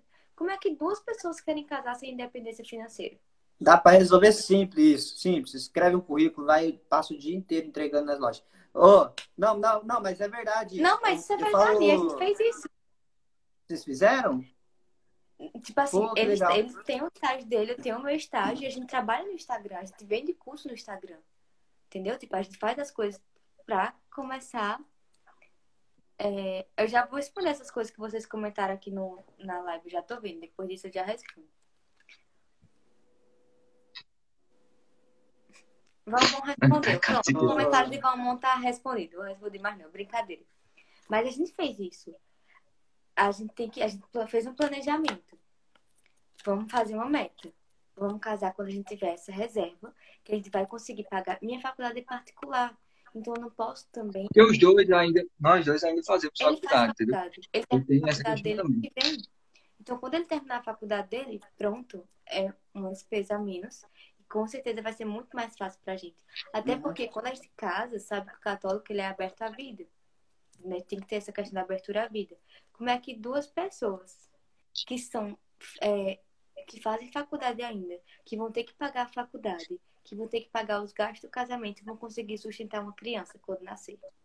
É. Mas é eu vou te, contar, vou te contar, é uma coisa louca mesmo. Vou te contar uma coisa. Como é que foi o meu, o meu experiência de vida, né? Pô, quando eu fui para me casar, eu não tinha nada. Tava fazendo faculdade, tava fazendo engenharia elétrica, tava no último ano. Daí que aconteceu? Eu falei assim, não vou mais fazer faculdade de engenharia elétrica, que não era o que eu queria. Eu tava sendo um quarta camada, vivendo nas custas dos outros e tal. E aí eu falei assim para minha esposa, assim, ó, vamos casar, vamos lá na igreja, vamos marcar. Daí tanto que quando a gente saiu da igreja ali, pô, acabei de assinar o papelzinho, eu sei que aquela cara assim, tipo, uma cara de, nossa, o que que tá acontecendo? E do lado, minha esposa tava pulando, e eu daquela, aquele, vocês lembram daquele meme lá do, da, dos negão lá que levava o cachorro? Eu tava daquele jeito, né? Daí ela olhou pra mim, ela se tocou, né? Ela olhou pra mim, ah, você tá triste? O que aconteceu? Mas por quê? Na minha cabeça, eu tava pensando toda nessa parte financeira, né? Como que a gente ia viver, se a gente ia viver de aluguel, se a gente ia comprar uma casa. Nesse mesmo ano eu fui para Curitiba, fui fazer faculdade lá de física. Porque daí lá eu já consegui uns, é, uns clientes, tipo, dar aula particular, né? Consegui tirar um dinheirinho. E a gente foi, fomos, fomos pagando foto, fomos pagando isso, fomos pagando aquilo, até que veio a pandemia. Quando veio a pandemia, cortou, cortou minhas aulas, né? Que eram presenciais. Daí a gente precisava de algum dinheiro, fomos vender brigadeiro na rua, né? Foi muito louco. E isso que você falou é verdade, pô. Daí a gente se casou, eu vim morar na, na cidade dos meus pais, né? E é uma coisa que a gente não não queria, era ficar sustentado por alguém. Tipo, a gente queria construir nossa própria vida. Tipo, ah, meus pais vão pagar, mas eu não quero. Eu quero sofrer, eu quero ganhar densidade, eu quero lutar nessa vida aqui. Se eu não lutar nessa vida, eu vou ser quem? Eu quero ser o, o Pico Blounder, tipo assim, né? E, então, e é isso. Daí, tipo, quando você, quando você é católico, você decide se casar, você está aberto à vida. E é, nós somos assim. Daí minha esposa engravidou, né? E a gente já sabia, já sabia de todas essas circunstâncias tal. Só que o dinheiro ainda não estava bom, mas aí a gente correu para tá, correu para cá, até conseguir fazer dinheiro. Só que daí nesse tempo daí ela ela descobriu que era embrionária, né? Daí a o neném não desenvolveu, agora está no céu, que é a Helena. E mesmo assim, estamos aqui lutando. E é assim, é gente. Nunca, vocês nunca, por mais que a gente planeje, porque ela é melancólica, ela quer planejar tudo. Imagino que a, que a Ana Beatriz também seja assim, né? Ah, eu quero planejar. E se não me der segurança, se não. Ai de você, querido, se não me der segurança, eu não vou ficar bem. E é assim, meu. E vai lidando com as circunstâncias da vida. E bicho pra cá, bicho pra lá. Ah, deixa eu só cortar isso aqui e vou falar do da, da pessoa que perguntou, não, não li. O negócio de pecado, né? De, de fumar, de não fumar, de consumir música, consumir filme e tal. Cara, primeira coisa, vai buscar um orientador, um expert, sei lá, vai, vai ver é, Pedro Augusto, vai ouvir Ítalo, vai, vai pro professor Olavo, daí depois né, dá para conversar, mas se a, se a Ana quiser responder, tudo bem. Vou responder. Eu não vi no catecismo em nenhum momento que é pecado fumar. Eu não vi no catecismo isso. Então, não é pecado. E beber também é. Beber não é pecado. Beber não é pecado. Pecado é embriagar-se. O pecado é você ficar embriagado e não lembrar do que você fez. E não ter consciência dos seus atos. Esse é o pecado. Beber não é pecado, não. Nossos papas bebem. Aí é justamente isso, que eu já, já estou esperando alguém perguntar. Quantas cervejas são necessárias para ser pecado ou não? E é isso que você tem que, que discernir. E quem vai dizer é você, entendeu? Então, o. Ui, Matheus caiu. Caiu de novo. Então, a questão de fumar, óbvio que tem a questão do das drogas, que você não deve usar as drogas. Mas a questão de fumar, se não é um vício, se você não se torna dependente disso, não é errado. Não é pecado nenhum errado. E, meu Deus, coitado de Ítalo Marcílio, né? Se fosse pecado. Coitado de Ítalo Marcílio, se fosse errado. Porque Coitado do Papa Bento XVI, se fosse pecado beber. É, vamos lá, vamos lá, eu gosto de responder também. Vou, vou responder também assim, ó. Quando, quando Deus te, te, te cria, ele te dá liberdade, né? hum, E, pergunta, e daí, Deus fala assim, né, na, na, na Bíblia. Ide e submetei-vos sobre todas as coisas. Ah, daí, se tem alguma coisa que vai te tirar de ser quem você é, daí você tem que pensar na hierarquia daquilo, na, na substância daquilo. Se aquilo vai, ó, por exemplo, eu sou livre, eu quero ser santo. Pô, O que, que eu tenho que fazer para eu ser santo? Eu tenho que seguir esse caminho. A partir do momento que você tem um vício na sua vida, que daí ela te aprisiona naquilo, por exemplo, da bebida, né? Pô, se aquele, se aquele, se a bebida não te deixa você ser santo, então aquilo começa a ser um mal muito grande para você. a pessoa tenta responder uma pergunta séria tem bom tirando onda. Mas você falou isso aí, é certo mesmo. É a questão do. Outra pergunta boa, aproveitando. Há possibilidade de outro método, de método Billings ou outro método Tá, virarem calma, pecado? antes de responder essa pergunta. Deixa eu só falar aqui. Giza, Micael. É, a gente não tá, tipo assim, levando. Vocês têm que levar as coisas um pouquinho na brincadeira, como a gente leva. Ninguém tá aqui tirando onda realmente. Ah, porque você não sabe isso. Todo mundo aqui tá aqui pra aprender. Todo mundo tá aqui pra aprender. O que é que a gente fez pra aprender? Eu tenho certeza que nós três aqui, Matheus também que tava aqui, tem o catecismo, tem a Bíblia e a gente estuda. Então, é por isso que a gente fala, ah, estudem, estudem. Porque muitas vezes O nós Kennedy três- só que estuda. É, Kennedy só finge que estuda. Muitas Eu vou lá vezes na Ana, pergunto se é pecado, ela diz sim ou não, aí eu respondo. Nós três que estamos aqui podemos dar uma resposta errada para você. Então, cabe a você ir estudar e abrir o catecismo e ver se está errado ou não. Porque todos nós somos falhos. A gente não tá tirando onda, é, não tá fazendo nada. A gente tá respondendo vocês, tipo, a gente fica rindo tudo para levar para não ficar uma coisa chata também. Porque se gente fosse dar uma aula aqui so- do catolicismo, uma aula aqui, ninguém ia ficar aqui assistindo a live, não, gente. Eu tiro onda mesmo, porque se eu pegar o catecismo, parágrafo 2572, beber não é pecado, o pecado é embriagar, vai ficar chato. vai ficar chato. A gente tem que tentar adequar na linguagem de vocês. Então vamos voltar aqui para essa pergunta, né? Que falaram. Cadê quem Mas é muito. É, desculpa te perguntar, Ana, mas é muito besta também. Ficar perguntando que é pecado ou não. Poxa, velho. Ô, você tá vivendo sua vida. É porque tá a, a gente tem vida um tá propaganda. ruim. Você tá vendo que não- você não tá evoluindo. Você- Porque assim, a nossa vida de santidade, ela tem que ser igual, o- igual ficar rico, pô. Daqui dois anos, você quer estar como? Daqui dois anos eu quero estar rezando todo dia. O que, que você tem que fazer para estar rezando todo dia? E aí você começa a pô, evoluir, pô, Pokémon. cara. E outra coisa, são escrúpulos. São Exato, escrúpulos né? De tudo que é pecado. Ah, é pecado fumar? É pecado assistir isso? É escrúpulo, gente. Você sempre vai achar que você tá em pecado. Você sempre vai achar que você tá pecando, pecando, pecando por tudo que você faz. Não é assim. Essa outra pergunta aqui, acho que era essa aqui. né? a possibilidade. Ah, eu do lembro que foi alguma coisa do método Billing. Ah, eu vi. A possibilidade do, do método Billings ou outros métodos vi- virarem pecado. Bem, eu não. Eu não. Não Só se você usar a Dil. Fala assim, só se você. Posso responder? Menino, Não, amor, fica quieto aí. ei, eu fui cancelada porque eu falei do uso do DIU, viu? Meteram o pau. Meteram o pau. Oi, Lu! Linda. Eu fui cancelada. Ah. Mas eu ainda não tô nesse negócio não de saber o que vai ser pecado ou não. Eu ainda não tô no- na hierarquia da igreja, então ainda não sei não. Se isso vai ser pecado ou não daqui a algum tempo. Posso ser que sim? Posso ser que sim. Posso ser que não? Posso ser que não. Ninguém sabe. Então a gente só o que a igreja católica manda. Em relação ao DIU, vamos Os falar do DIU. Bora falar do DIU. O DIU, você usa o DIU? Balmon, Kennedy falou a mesma coisa e foi cancelado do mesmo jeito, viu? Não adiantou nada ele falar isso. Ele foi lascado do mesmo jeito. É É pecado mesmo, usar o DIU. Kennedy? É pecado usar o DIU. sei lá, eu, eu- eu- tipo, eu falo o que tá escrito, entendeu? Se você quiser ficar com raiva, fica com raiva da igreja católica. Não tem nada a isso. É pecado usar o DIU.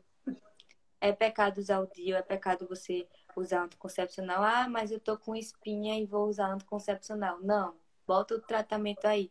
Tem tanto médico. Se você vê o quão prejudicial para uma mulher é o anticoncepcional, o quão ruim faz para o organismo da mulher, você para disso. Eu usei anticoncepcional na minha vida e, meu Deus do céu, foi o período que mais mexeu com os meus hormônios e com as minhas taxas, foi quando usei anticoncepcional. E quando eu compreendi. Vamos, deixa eu subir aqui o comentário que eu vou ficar só rindo com os comentários.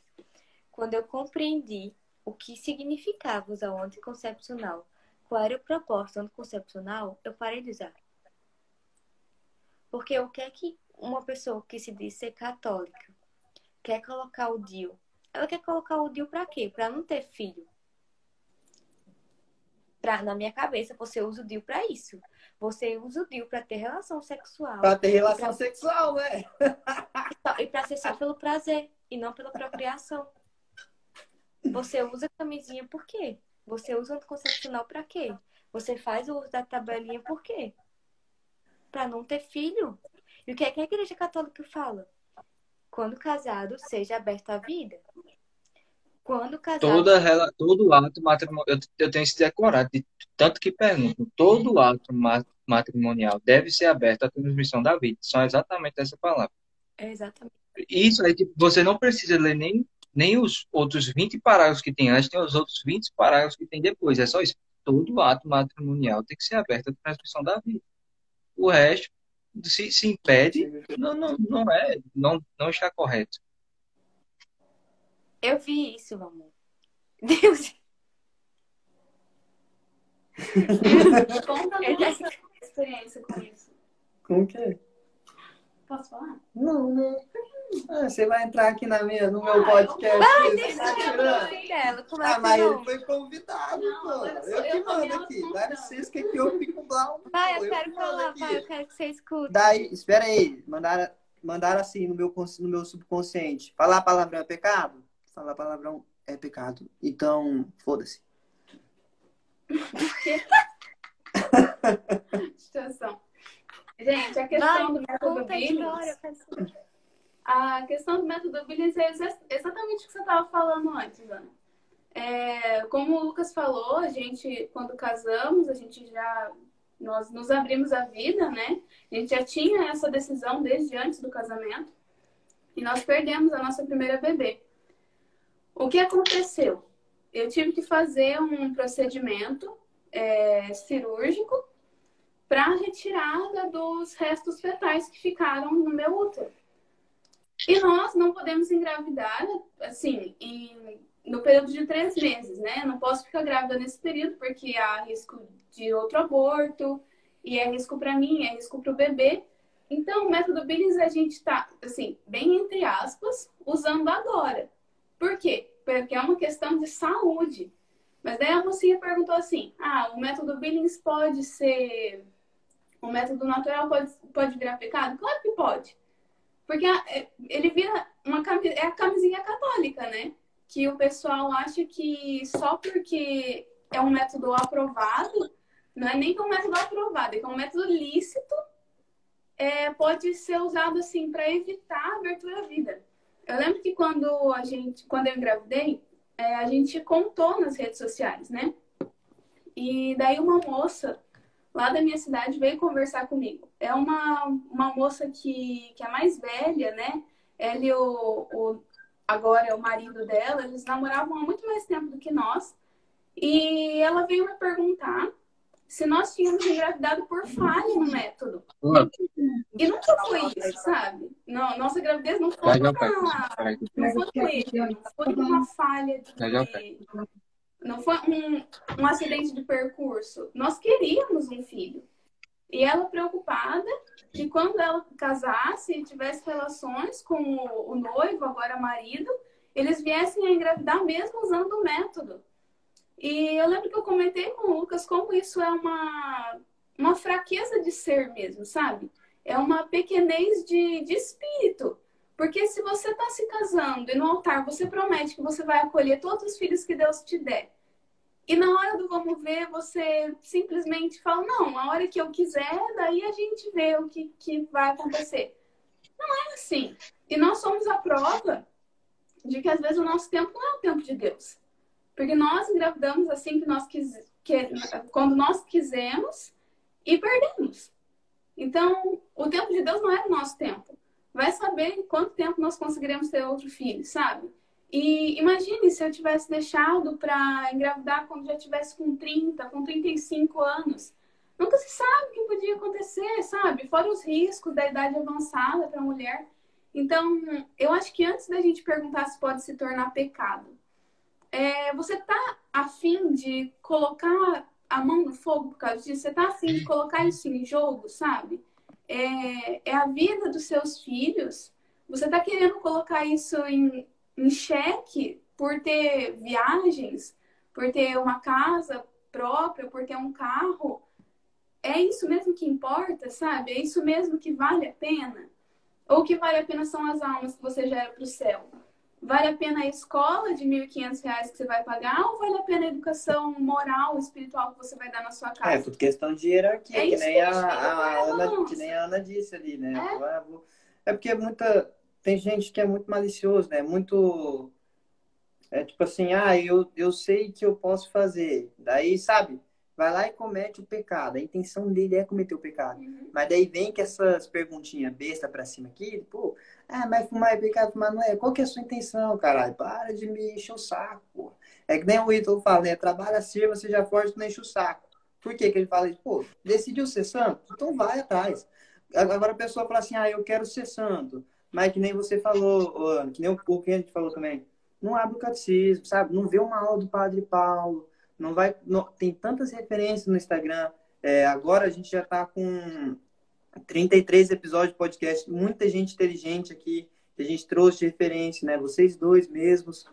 Pô, vai atrás desses perfis, vai consumir conteúdo, vai estudar, vai ser santo, porque é como Jesus Cristo fala: o céu é arrebatado à força e são os violentos que o conquistam. Agora vim com perguntinha besta pra cima de mim, pô, pra cima deles ali que estão todo dia batalhando, todo dia é, correndo atrás do, do dinheirinho para poder casar, correndo atrás da faculdade para poder é, para poder ter um emprego depois lá na frente. Pô, é, não faz sentido. Oh, a mesma moça, ela perguntou assim, ó. Como ficar mais tranquilo em relação a ser aberto à vida e não ter medo? Filha, vai com medo mesmo. Nós não temos condição de ter filho.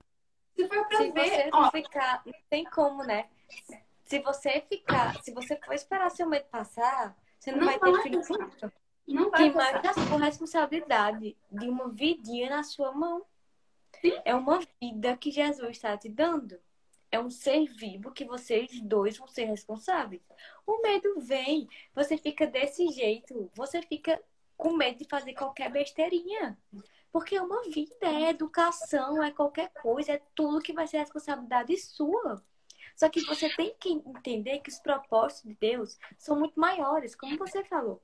Os planos de Deus são maiores do que o nosso, literalmente. Com Então, se eu certeza. for fazer o que eu tenho vontade, eu não saio da minha zona de conforto.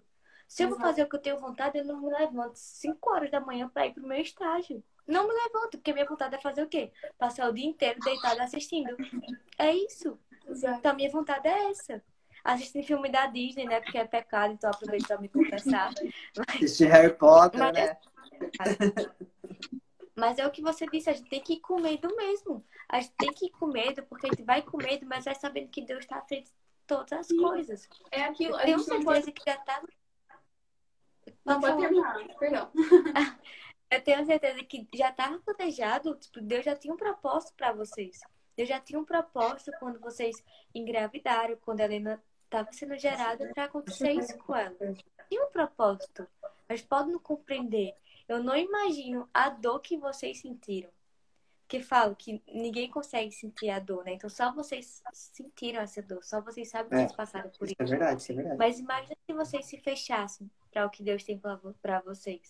Pois é, né? Imagina se vocês se revoltassem. Ah, não. Deus tirou a minha filha, então não vou fazer. Não, gente. E, e quanta gente fazia, e quanta gente fazia isso, né? E mais do que, do que é, não é aquela, ah, eu não entendo. Não tem que entender, sabe? Em nenhum momento nós dois procuramos entender o porquê. A gente aceitou. É, é aí que tá a beleza de se crer em Deus, sabe? Eu não entendo qual é. Como as pessoas levam a fé se elas querem prova de tudo. Porque a fé já é isso, sabe? É acreditar naquilo que não se vê. Então você não precisa de provas para a vontade de Deus. A vontade de Deus, ela é, sabe? Ela já existe. Ela já acontece independente do seu querer. Então é aí que tá. O medo, ele vem da nossa soberba. É você querer controlar as coisas. Nós, como, como melancólicas, sabemos muito Eu disso. vou abrir uma caixinha de perguntas e falar, a Mônica responde. Ah, É, não, você perdeu o podcast. Eu queria, eu tô, só esperando pra dizer isso. Você perdeu o podcast. é. Agora eu tenho que que- Gostei, viu? É Elas Mônica, né? dominaram aí, Kenzie. Mônica, É, vamos não, não fazer, tem vamos como fazer. competir, não. Vamos fazer uma live só de nós duas, tirar os Vamos, homens aqui. vamos, vamos. Vamos fazer. Eu não sou, eu não sou digital no influencer, mas eu topo. Depois me, depois me passa teu perfil que a gente faz uma live, nós duas. Vai ser Pode muito deixar. legal. Eu digo mesmo. Cuidado que a Beatriz é herege. O quê? Ela tava ainda agora falando que a missa não era suficiente. O quê, Didi? Sai disso daí, menino. Depois leva Se meu próprio namorado tá me cancelando, quem dirá meus seguidores? Meu Menina, Deus, três. Nossa, Três melancólicos numa live. Fechou. Eu, eu vou, vou fazer um podcast só com a Mônica também. Tá? Eu já dei essa ideia. Dos namorados eu já tinha dado essa ideia. Ninguém comprou a minha ideia. Ó, Tá vendo? Não escuta a mulher, ó. Não escuta a mulher.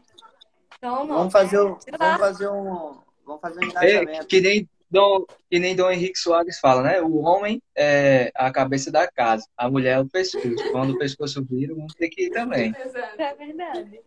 Isso é verdade. Hum, Deixa. É deixa já puxar. de- Deixa, peraí, deixa eu já puxar um engajamento. Galera, depois desse podcast aqui, a, a Ana e o, e o Kenny vão abrir caixinha de perguntas. Enche de pergunta lá. Vai lá encher o saco deles. Eu acho que tem, tem uma aberta.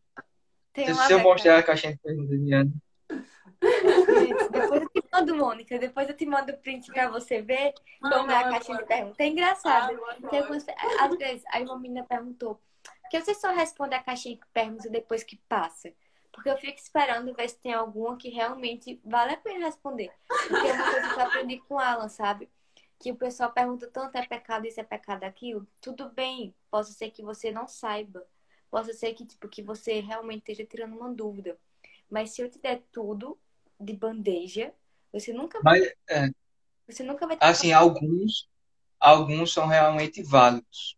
Agora, outros você percebe que a pessoa teve preguiça de pesquisar. E se ela botar a mesma pergunta no Google, aparece.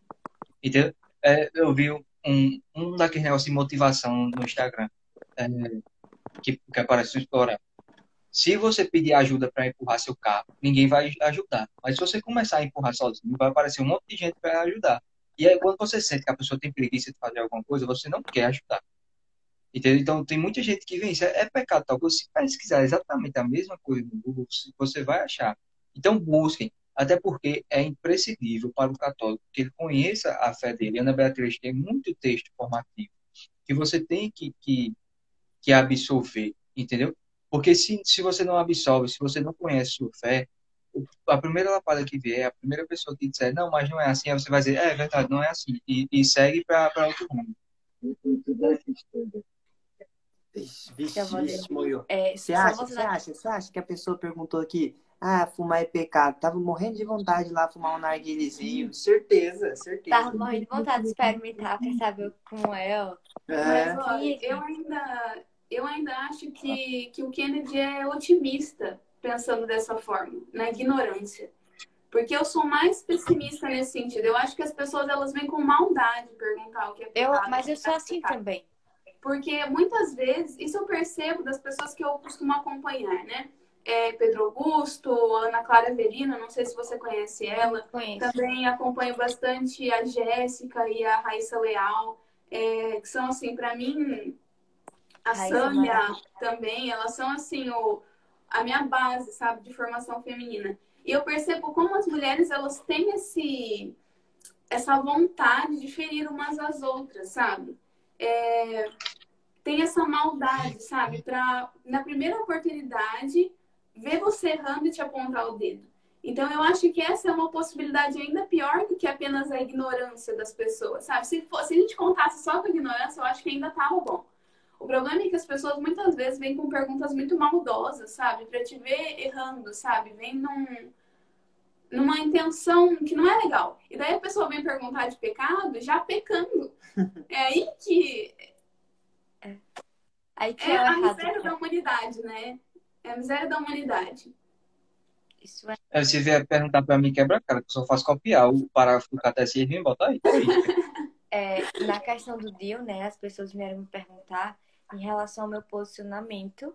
É, eu ia perguntar como é que foi isso, tipo. Foi porque elas vieram me perguntar em relação ao meu posicionamento, porque as feministas elas só querem um braço para falar da Igreja Católica. Só querem um braço. Então, começou esse moído, essa besteira de que a mulher, para botar o deal, ela tinha que pegar a assinatura do marido. Aí uma pessoa falou, eu fiquei calada. Outra pessoa falou, eu fiquei calada. Aí começaram a encher a, a caixa de perguntas. Ana, fala sobre o negócio de o que é que você, o que é que você acha, qual a sua função, e enchendo saco no direct. Eu falei, tá bom, vou abrir uma live. Menina, eu acho que essa live foi a que mais deu gente. Só não deu mais que a do meu testemunho. Aí foi justamente isso. Eu vi, o povo não tá aqui pra ficar sabendo, pra ficar sabido. Eles estão aqui pra realmente me ver cair, salvar e me cancelar. É, é por isso que o povo tá aqui. Eles estão aqui não é pra aprender mais sobre a igreja católica. São tudo, são tudo quarta camada. E nós, nós que E eu queremos ser o mais, pau. nós não somos. Eu meti E o pau neles. É isso. Eu é meti o isso. pau, eu ainda peguei o trecho pior e postei pra poder, quem quiser repostar, repostar. Do mesmo modo que ver que essa a live sua depois. Porque Eu- imagino Não, que a sua opinião seria a mesma eu, que a eu, minha. ia- eu não ia nem dizer isso, a Ana Beatriz. Ela postou. Porque assim, o que dá raiva, o que gera indignação, é que são pessoas católicas perguntando qual é o posicionamento de Ana Beatriz. Qual é o posicionamento da igreja? Qual é a doutrina por, da- por trás daquele posicionamento? Vá buscar isso. Então pega e faz. Eu sou católica, mas qual é o seu posicionamento a- a- em relação à autorização do DIU? O DIU por si só não pode, cara. É errado. Entendeu? Então a autorização. Aí hoje, hoje, a Ana Beatriz, acho que foi hoje, ela fez um post, ou foi ontem, fez um post falando do anticoncepcional. Ô, Aí tem uma frase do Padre Ricardo que é: usando o anticoncepcional, você pode transformar seu útero, sem saber, você transforma seu útero no cemitério de bebês, um negócio assim. Aí a menina pegou, compartilhou no story e disse: Eu sou católica, mas tem certas coisas, três pontinhos. Eu não vi isso, Eu fiquei não. com tanta vontade de Mostrou responder, isso. que eu justamente por essa reação aí. Eu fico logo puta da vida, literalmente. Na Você, questão... como assim você é católica? Você, porque assim, as pessoas têm uma, têm uma, uma distinção entre pecador e herege. Pecador, todos nós somos. Quem todo devolver mundo vai que dessa menina, viu? Só que, só que nós temos que. Foi ontem, acho que já saiu. Só que nós temos que buscar conseguir curar esse pecado. Entendeu? Agora, se você pega, você tem um pecado. Por exemplo, ah, eu tenho. Eu peco contra. Eu não vou à missa ao domingo. E eu acredito que não é pe- é pecado faltar à missa ao domingo. Aí o pego começa a criar uma doutrina sobre isso, dizendo que não é pecado contar missa ao domingo. Você não é um pecador, você é um herege, que é muito pior que um pecador. Que é um herege, lógico, porque assim, né? O que, que, que, diz o documento da igreja? Diz que você tem que ir na missa todo domingo. Perfeito, daí você é um herege. É isso. É isso. Então, se você, se você pega e fala, ah, o DIU, o, o DIU, o método contraceptivo, proibido pela Igreja Católica, você diz, ah, é permitido porque as condições socioeconômicas... Mas o problema, amor, que as, as, as pessoas que vieram pedir meu posicionamento não era do uso do DIU. Porque os DIU já existem há muito tempo. Era o meu posicionamento a respeito das mulheres terem que pegar a assinatura dos homens. É isso Era que eu tô dizendo, entendeu? Mas Do que aí- importa a assinatura se você não pode usar o DIU? Não, mas não, e outra. não, eu falei disso na live também, né? Mas vocês namoram, já estão querendo se envolver nessas coisas. Não pode fazer nada quanto mais. Oh, meu Deus do céu. Mas tá aí. A mulher, do mesmo modo do homem, vamos dizer que por uma hipótese, pior hipótese, o DIU fosse permitido. Como é que a mulher, ela quer fazer algo sem falar pro marido? Do mesmo modo, do mesmo modo, quando o marido vai fazer vasectomia, ele precisa da assinatura da mulher. Só que as nossas queridas amigas feministas não querem saber disso. Elas só querem mostrar que nós oprimimos as mulheres. Então, É. elas querem mostrar que as mulheres ficam lá em É casa. aquele negócio, meu corpo, minhas regras, né? Tipo assim, quem que é ele É. pra decidir por mim? Não. Exatamente. E era isso que elas queriam que eu falasse. E eu disse que não. Aí o povo, ah, mas eu, eu sou católica e eu não concordo com isso. Eu falei, então você não é católica. Você não Mas é é católica. Só, só uma coisa, só uma É. coisa, espera aí, espera aí, rapidinho. No, uma das coisas mais bonitas que eu escutei no, no meu casamento, né, foi no finalzinho, assim, foi quando o padre fala assim, ó, agora vocês não são, é, vocês são uma só carne. Nossa, Não são mais dois, mas não são mais dois, mas uma só carne.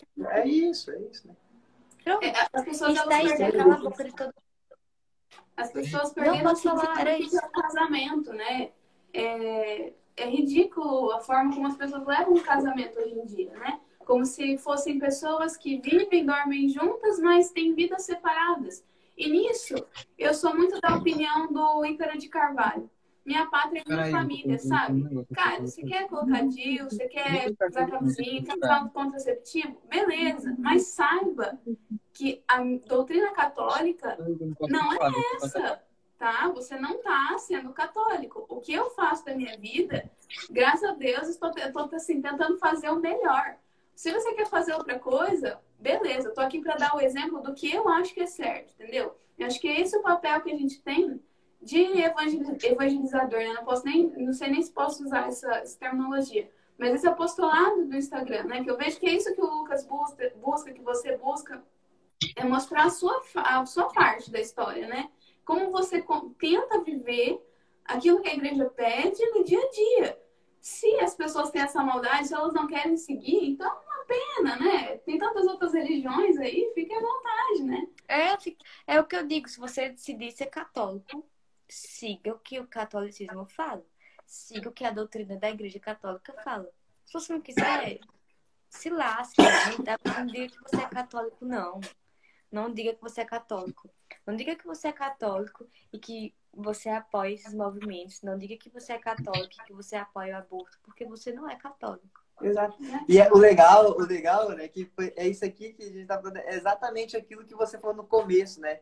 Você falou assim, né, é, que, ah, eu, sim, eu sou católica, né, mas eu, a partir do momento que eu virei católica foi quando eu comecei a buscar, né, quando eu comecei a viver, porque aqueles católicos falam assim, ah, eu sou católico, mas sou católico Ô, Alan, você. Ô, Alan tá falando de você aqui na live. Falando mal em você, metendo pau pra sua conta ser cancelada. Brincadeira, Alan.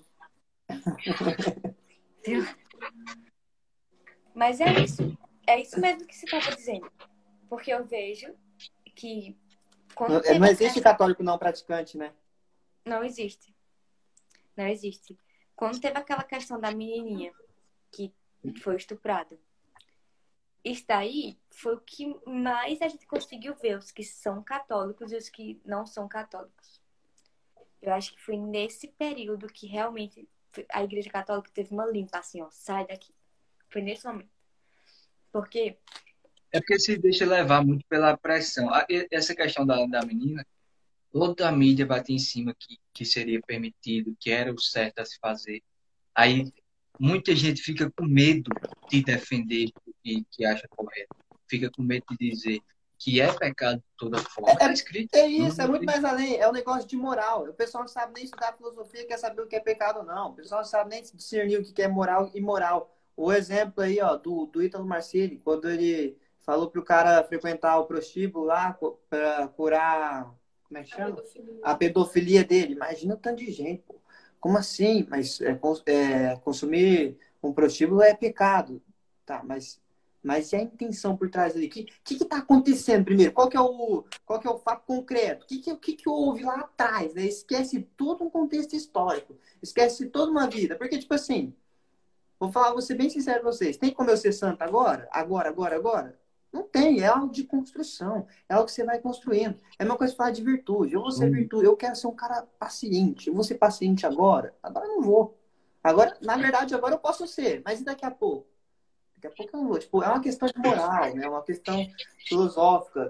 Mas né, vai fazer o quê? Vai falar com jovem hoje em dia, não, entende nada, né? Não, o povo faz o que quer, fala o que quer, né?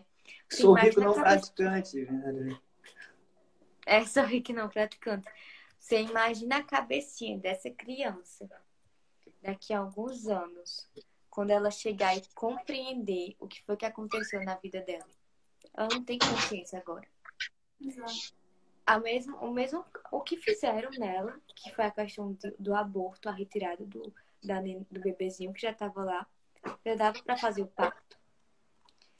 Tinha risco dos dois modos. Tinha risco dos dois modos o, o, a fazer o aborto era um risco. Conseguir tirar o bebezinho também era um risco. Exato. Só que o que é que hoje em dia as pessoas preferem? Matar a criança. Matar o neném. Porque, ah, porque foi caso de estupro. Ah, porque a, a mãe não tem culpa de nada. É, e, e assim. neném... Exatamente, você vê você vê que eles criticam. Eu vejo muito essa questão das feministas, da esquerda brasileira, criticando muito, é, por exemplo, o nazismo. O nazismo, obviamente, é um movimento que deve ser extremamente criticado. Mas quando você busca o aborto, por, porque, como, como estava ocorrendo de microcefalia, o povo estava querendo apoiar aborto para microcefalia, queria apoiar aborto porque a menina era, era pequena, o feto ia, ia nascer com problema. Tava é exatamente o que os nazistas faziam, velho. É exatamente o que os nazistas queriam. Eles queriam justamente isso. Abortar quem não fosse do, do segmento deles, quem não fosse igual a eles, igual a eles, quem não fosse uma raça superior. Tirar, e a, tirar a liberdade. A, a gente vive, Sim, a gente divide o ser humano entre quem é melhor, quem é pior, quem merece viver e quem não merece viver. Isso é ridículo. Eu posso ter certeza né? absoluta Nesse caso, não só uma criança morreu, duas crianças morreram. Nossa, com certeza. A mãe e o neném. Porque, gente, eu digo assim, pela minha experiência, sabe? Eu tive um aborto espontâneo e o processo da curetagem já foi, assim, um processo traumático. Eu tenho 23 anos. Eu imagino como é um processo desse para uma mulher, como que fica a cabeça de uma mulher que retira o seu próprio filho por vontade própria Imagine para uma criança, sabe? Eu a gente não tem noção do que isso, é, né? né? Eu e o Lucas conversamos muito sobre isso. Porque eu vejo que se não fosse ele do meu lado, não fosse minha família me apoiando, esse processo teria sido muito mais doloroso. E é um processo pelo qual eu não tinha culpa. Não havia culpados ali, sabe? E a culpa, ela fica na, dentro da gente, né? Como a, é, se eu poderia ter evitado, né? Se pudesse ter feito alguma coisa diferente, se tivesse visto antes. É, imagine, e eu conversava com o Lucas, eu imagino como é uma mulher que, por livre e espontânea vontade, ela quis retirar seu próprio filho de dentro do seu ventre. Tô louco, né? É, não, não é um processo psicológico fácil de se passar, sabe? E um pedaço de você morre ali junto. É uma culpa da qual você nunca vai se livrar. Não tem como. Seu corpo sente. Nossa, eu lembro que uma das coisas que mais me aterrorizou depois do processo, e eu falava isso pro Lucas, eu tenho a sensação de um útero vazio. Eu sentia como se meu útero tivesse oco, sabe? Eu sentia mesmo. É... E aquilo acabava comigo. Imagina eu... uma criança. Imagina uma criança sofrendo com isso. É. Sabe? Não. É até difícil de imaginar, né? Não, é, é Tipo, matar o próprio espírito ali. Não, Uhum. não há o que justifique. Mas é isso. E aqui o que o Alan falou aqui, mais ou menos isso, né? Foi caso de estupro, pune-se o inocente. As pessoas preferem punir o inocente do que punir o culpado. Na realidade é essa. Elas preferem. A gente nem sabe quem, quem, como foi que acabou essa história. Pro- O cara foi preso, né? Se não me engano, enfim, não sei. Foi preso, já, já, provavelmente já deve estar solto. Já Já acusou outra pessoa que estuprava a menina também. Ele disse que, que já tinha outro familiar dela que estuprava a menina também. Que ninguém foi nem atrás, foi nem saber, saber se a afirmação era verdadeira. Será que estava preocupado mesmo? O o Ken, o Ken, Como agora, agora só vamos, vamos imaginar uma outra situação. Agora imagina que aparece um louco assim e tu tem uma filha igual ela, e ele tá pra estuprar sua ele filha. mata. Se você, se você tiver uma arma, tem que matar pá, na cabeça. Ô, tô brincando, tem que matar. Na cabeça, na cabeça não. É, Na cabeça Não, não. não, não, mas a, situação, a entendendo. situação que eu queria colocar é tipo assim, de você defender sua família, entendeu?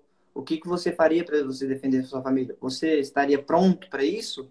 Porque e se o cara, e se o cara também tivesse, e se o cara também tivesse armado e, e, tipo tentar tirar sua vida? Então são várias coisas, né, que poderiam acontecer. E o papel principal da proteção daquela filha é do pai. Ele faz. O pai vai ter que bater no peito e falar assim, ó, eu sou John do Pico Blanco. Eu vou defender ela. Não, não, eu falo assim no, no- engraçado assim, mas é, olhando pro lado Mas falando sério virtuoso, mesmo. olhar, olhando pro lado virtuoso, isso daí é, é o que nós podemos descrever como fortaleza. É brincando, mas é sério. né? É, é, é o lado da fortaleza. Gente, tá ficando muito longo isso aqui. Meu Vamos Deus, não sei nem quanto tempo durou, não sei nem que horas são. Ah, foi umas duas horas e meia já.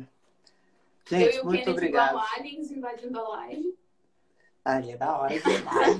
Eu curti Mas foi maravilhoso, vocês foram incríveis. mano, você é fera demais. Até o Matidi mandou solicitação aqui, ó. Ô, gostei demais de vocês, gente. Quando eu for, eu vou ir visitar vocês. Mas eu, mas eu tenho que ter bastante Sim, dinheiro, porque senão não dá, né? Se a gente for pra visitar todos os convidados do Nordeste, a gente vai passar um Vocês mês. estão lascados, viu? Eu quero visitar lá a Verônica Licitra. Gente, e, falando isso, segue ela lá, que ela é muito legal. gente. Verônica Nossa. É, visitar vocês. Daí quem mais tem pra lá? Ah, Ó, é bom que aqui já tem eu e o Pedro Augusto. Pedro Augusto. É, exato. E é, e é isso aí, gente. Muito obrigado. Nossa, vocês são. Tem mais gente, né? Campina Grande, Campina Grande é um exportador de inteligências, como a Ana Beatriz aí. Podem pesquisar aí, tem muita gente. Vocês são demais. Eu só tenho a agradecer o podcast vocês. Que história E linda. de muito obrigada pelo convite. Muito De obrigado aí. verdade, foi ótimo. Obrigado por aceitar a minha invasão. Eu acho que foi um dos melhores lives que eu já fiz. Tipo, a- fluiu muito bem. É muito bom quando dá certo, assim, né? Muito obrigada, de verdade. E, pessoal, manda um monte de pergunta lá. Vão encher o saco. Vou encher meu saco, porque eu vou. Hoje, hoje Agora, olha. a Ana Beatriz vai fazer uma caixa especial de perguntas se é pecado ou não. Podem per Vamos lá. perguntar. Pecado sim. Fechado. Amanhã de manhã, depois do meu bom dia, vai ser a caixinha. É É pecado sério? ou não é? Ela não vai fazer isso. Quero Eu vou ver. fazer. Quero ver, então. Cobre ela lá, galera. E é Bom, isso, gente. depois fala comigo pelo seu. Pode deixar. Muito obrigado. Deus abençoe. Matheus, tem alguma coisa a falar? Sua participação foi excepcional aqui hoje. Fui de base. Mas também duas horas e meia, homem, né? Meu celular não aguenta. Caramba. Isso, e, e isso que ele investiu no iPhone. Não queria falar nada, não. Vai tá velho já. E o problema foi o quê? Que minha esposa, a, a irmã dela, chegou de Cascavel hoje. Que ela ficou três semanas lá estudando. E aí ela foi lá ver ela. Aí eu fiquei sem celular, porque eu uso o celular dela pra, pra fazer as lives. Aí o meu tá uma bosta. Ziquei tudo. Mas é isso aí, então. Mas Muito deu obrigado. certo. Deus abençoe. Ficam com Deus e até a próxima. Quando a gente se vê, Até a a gente se.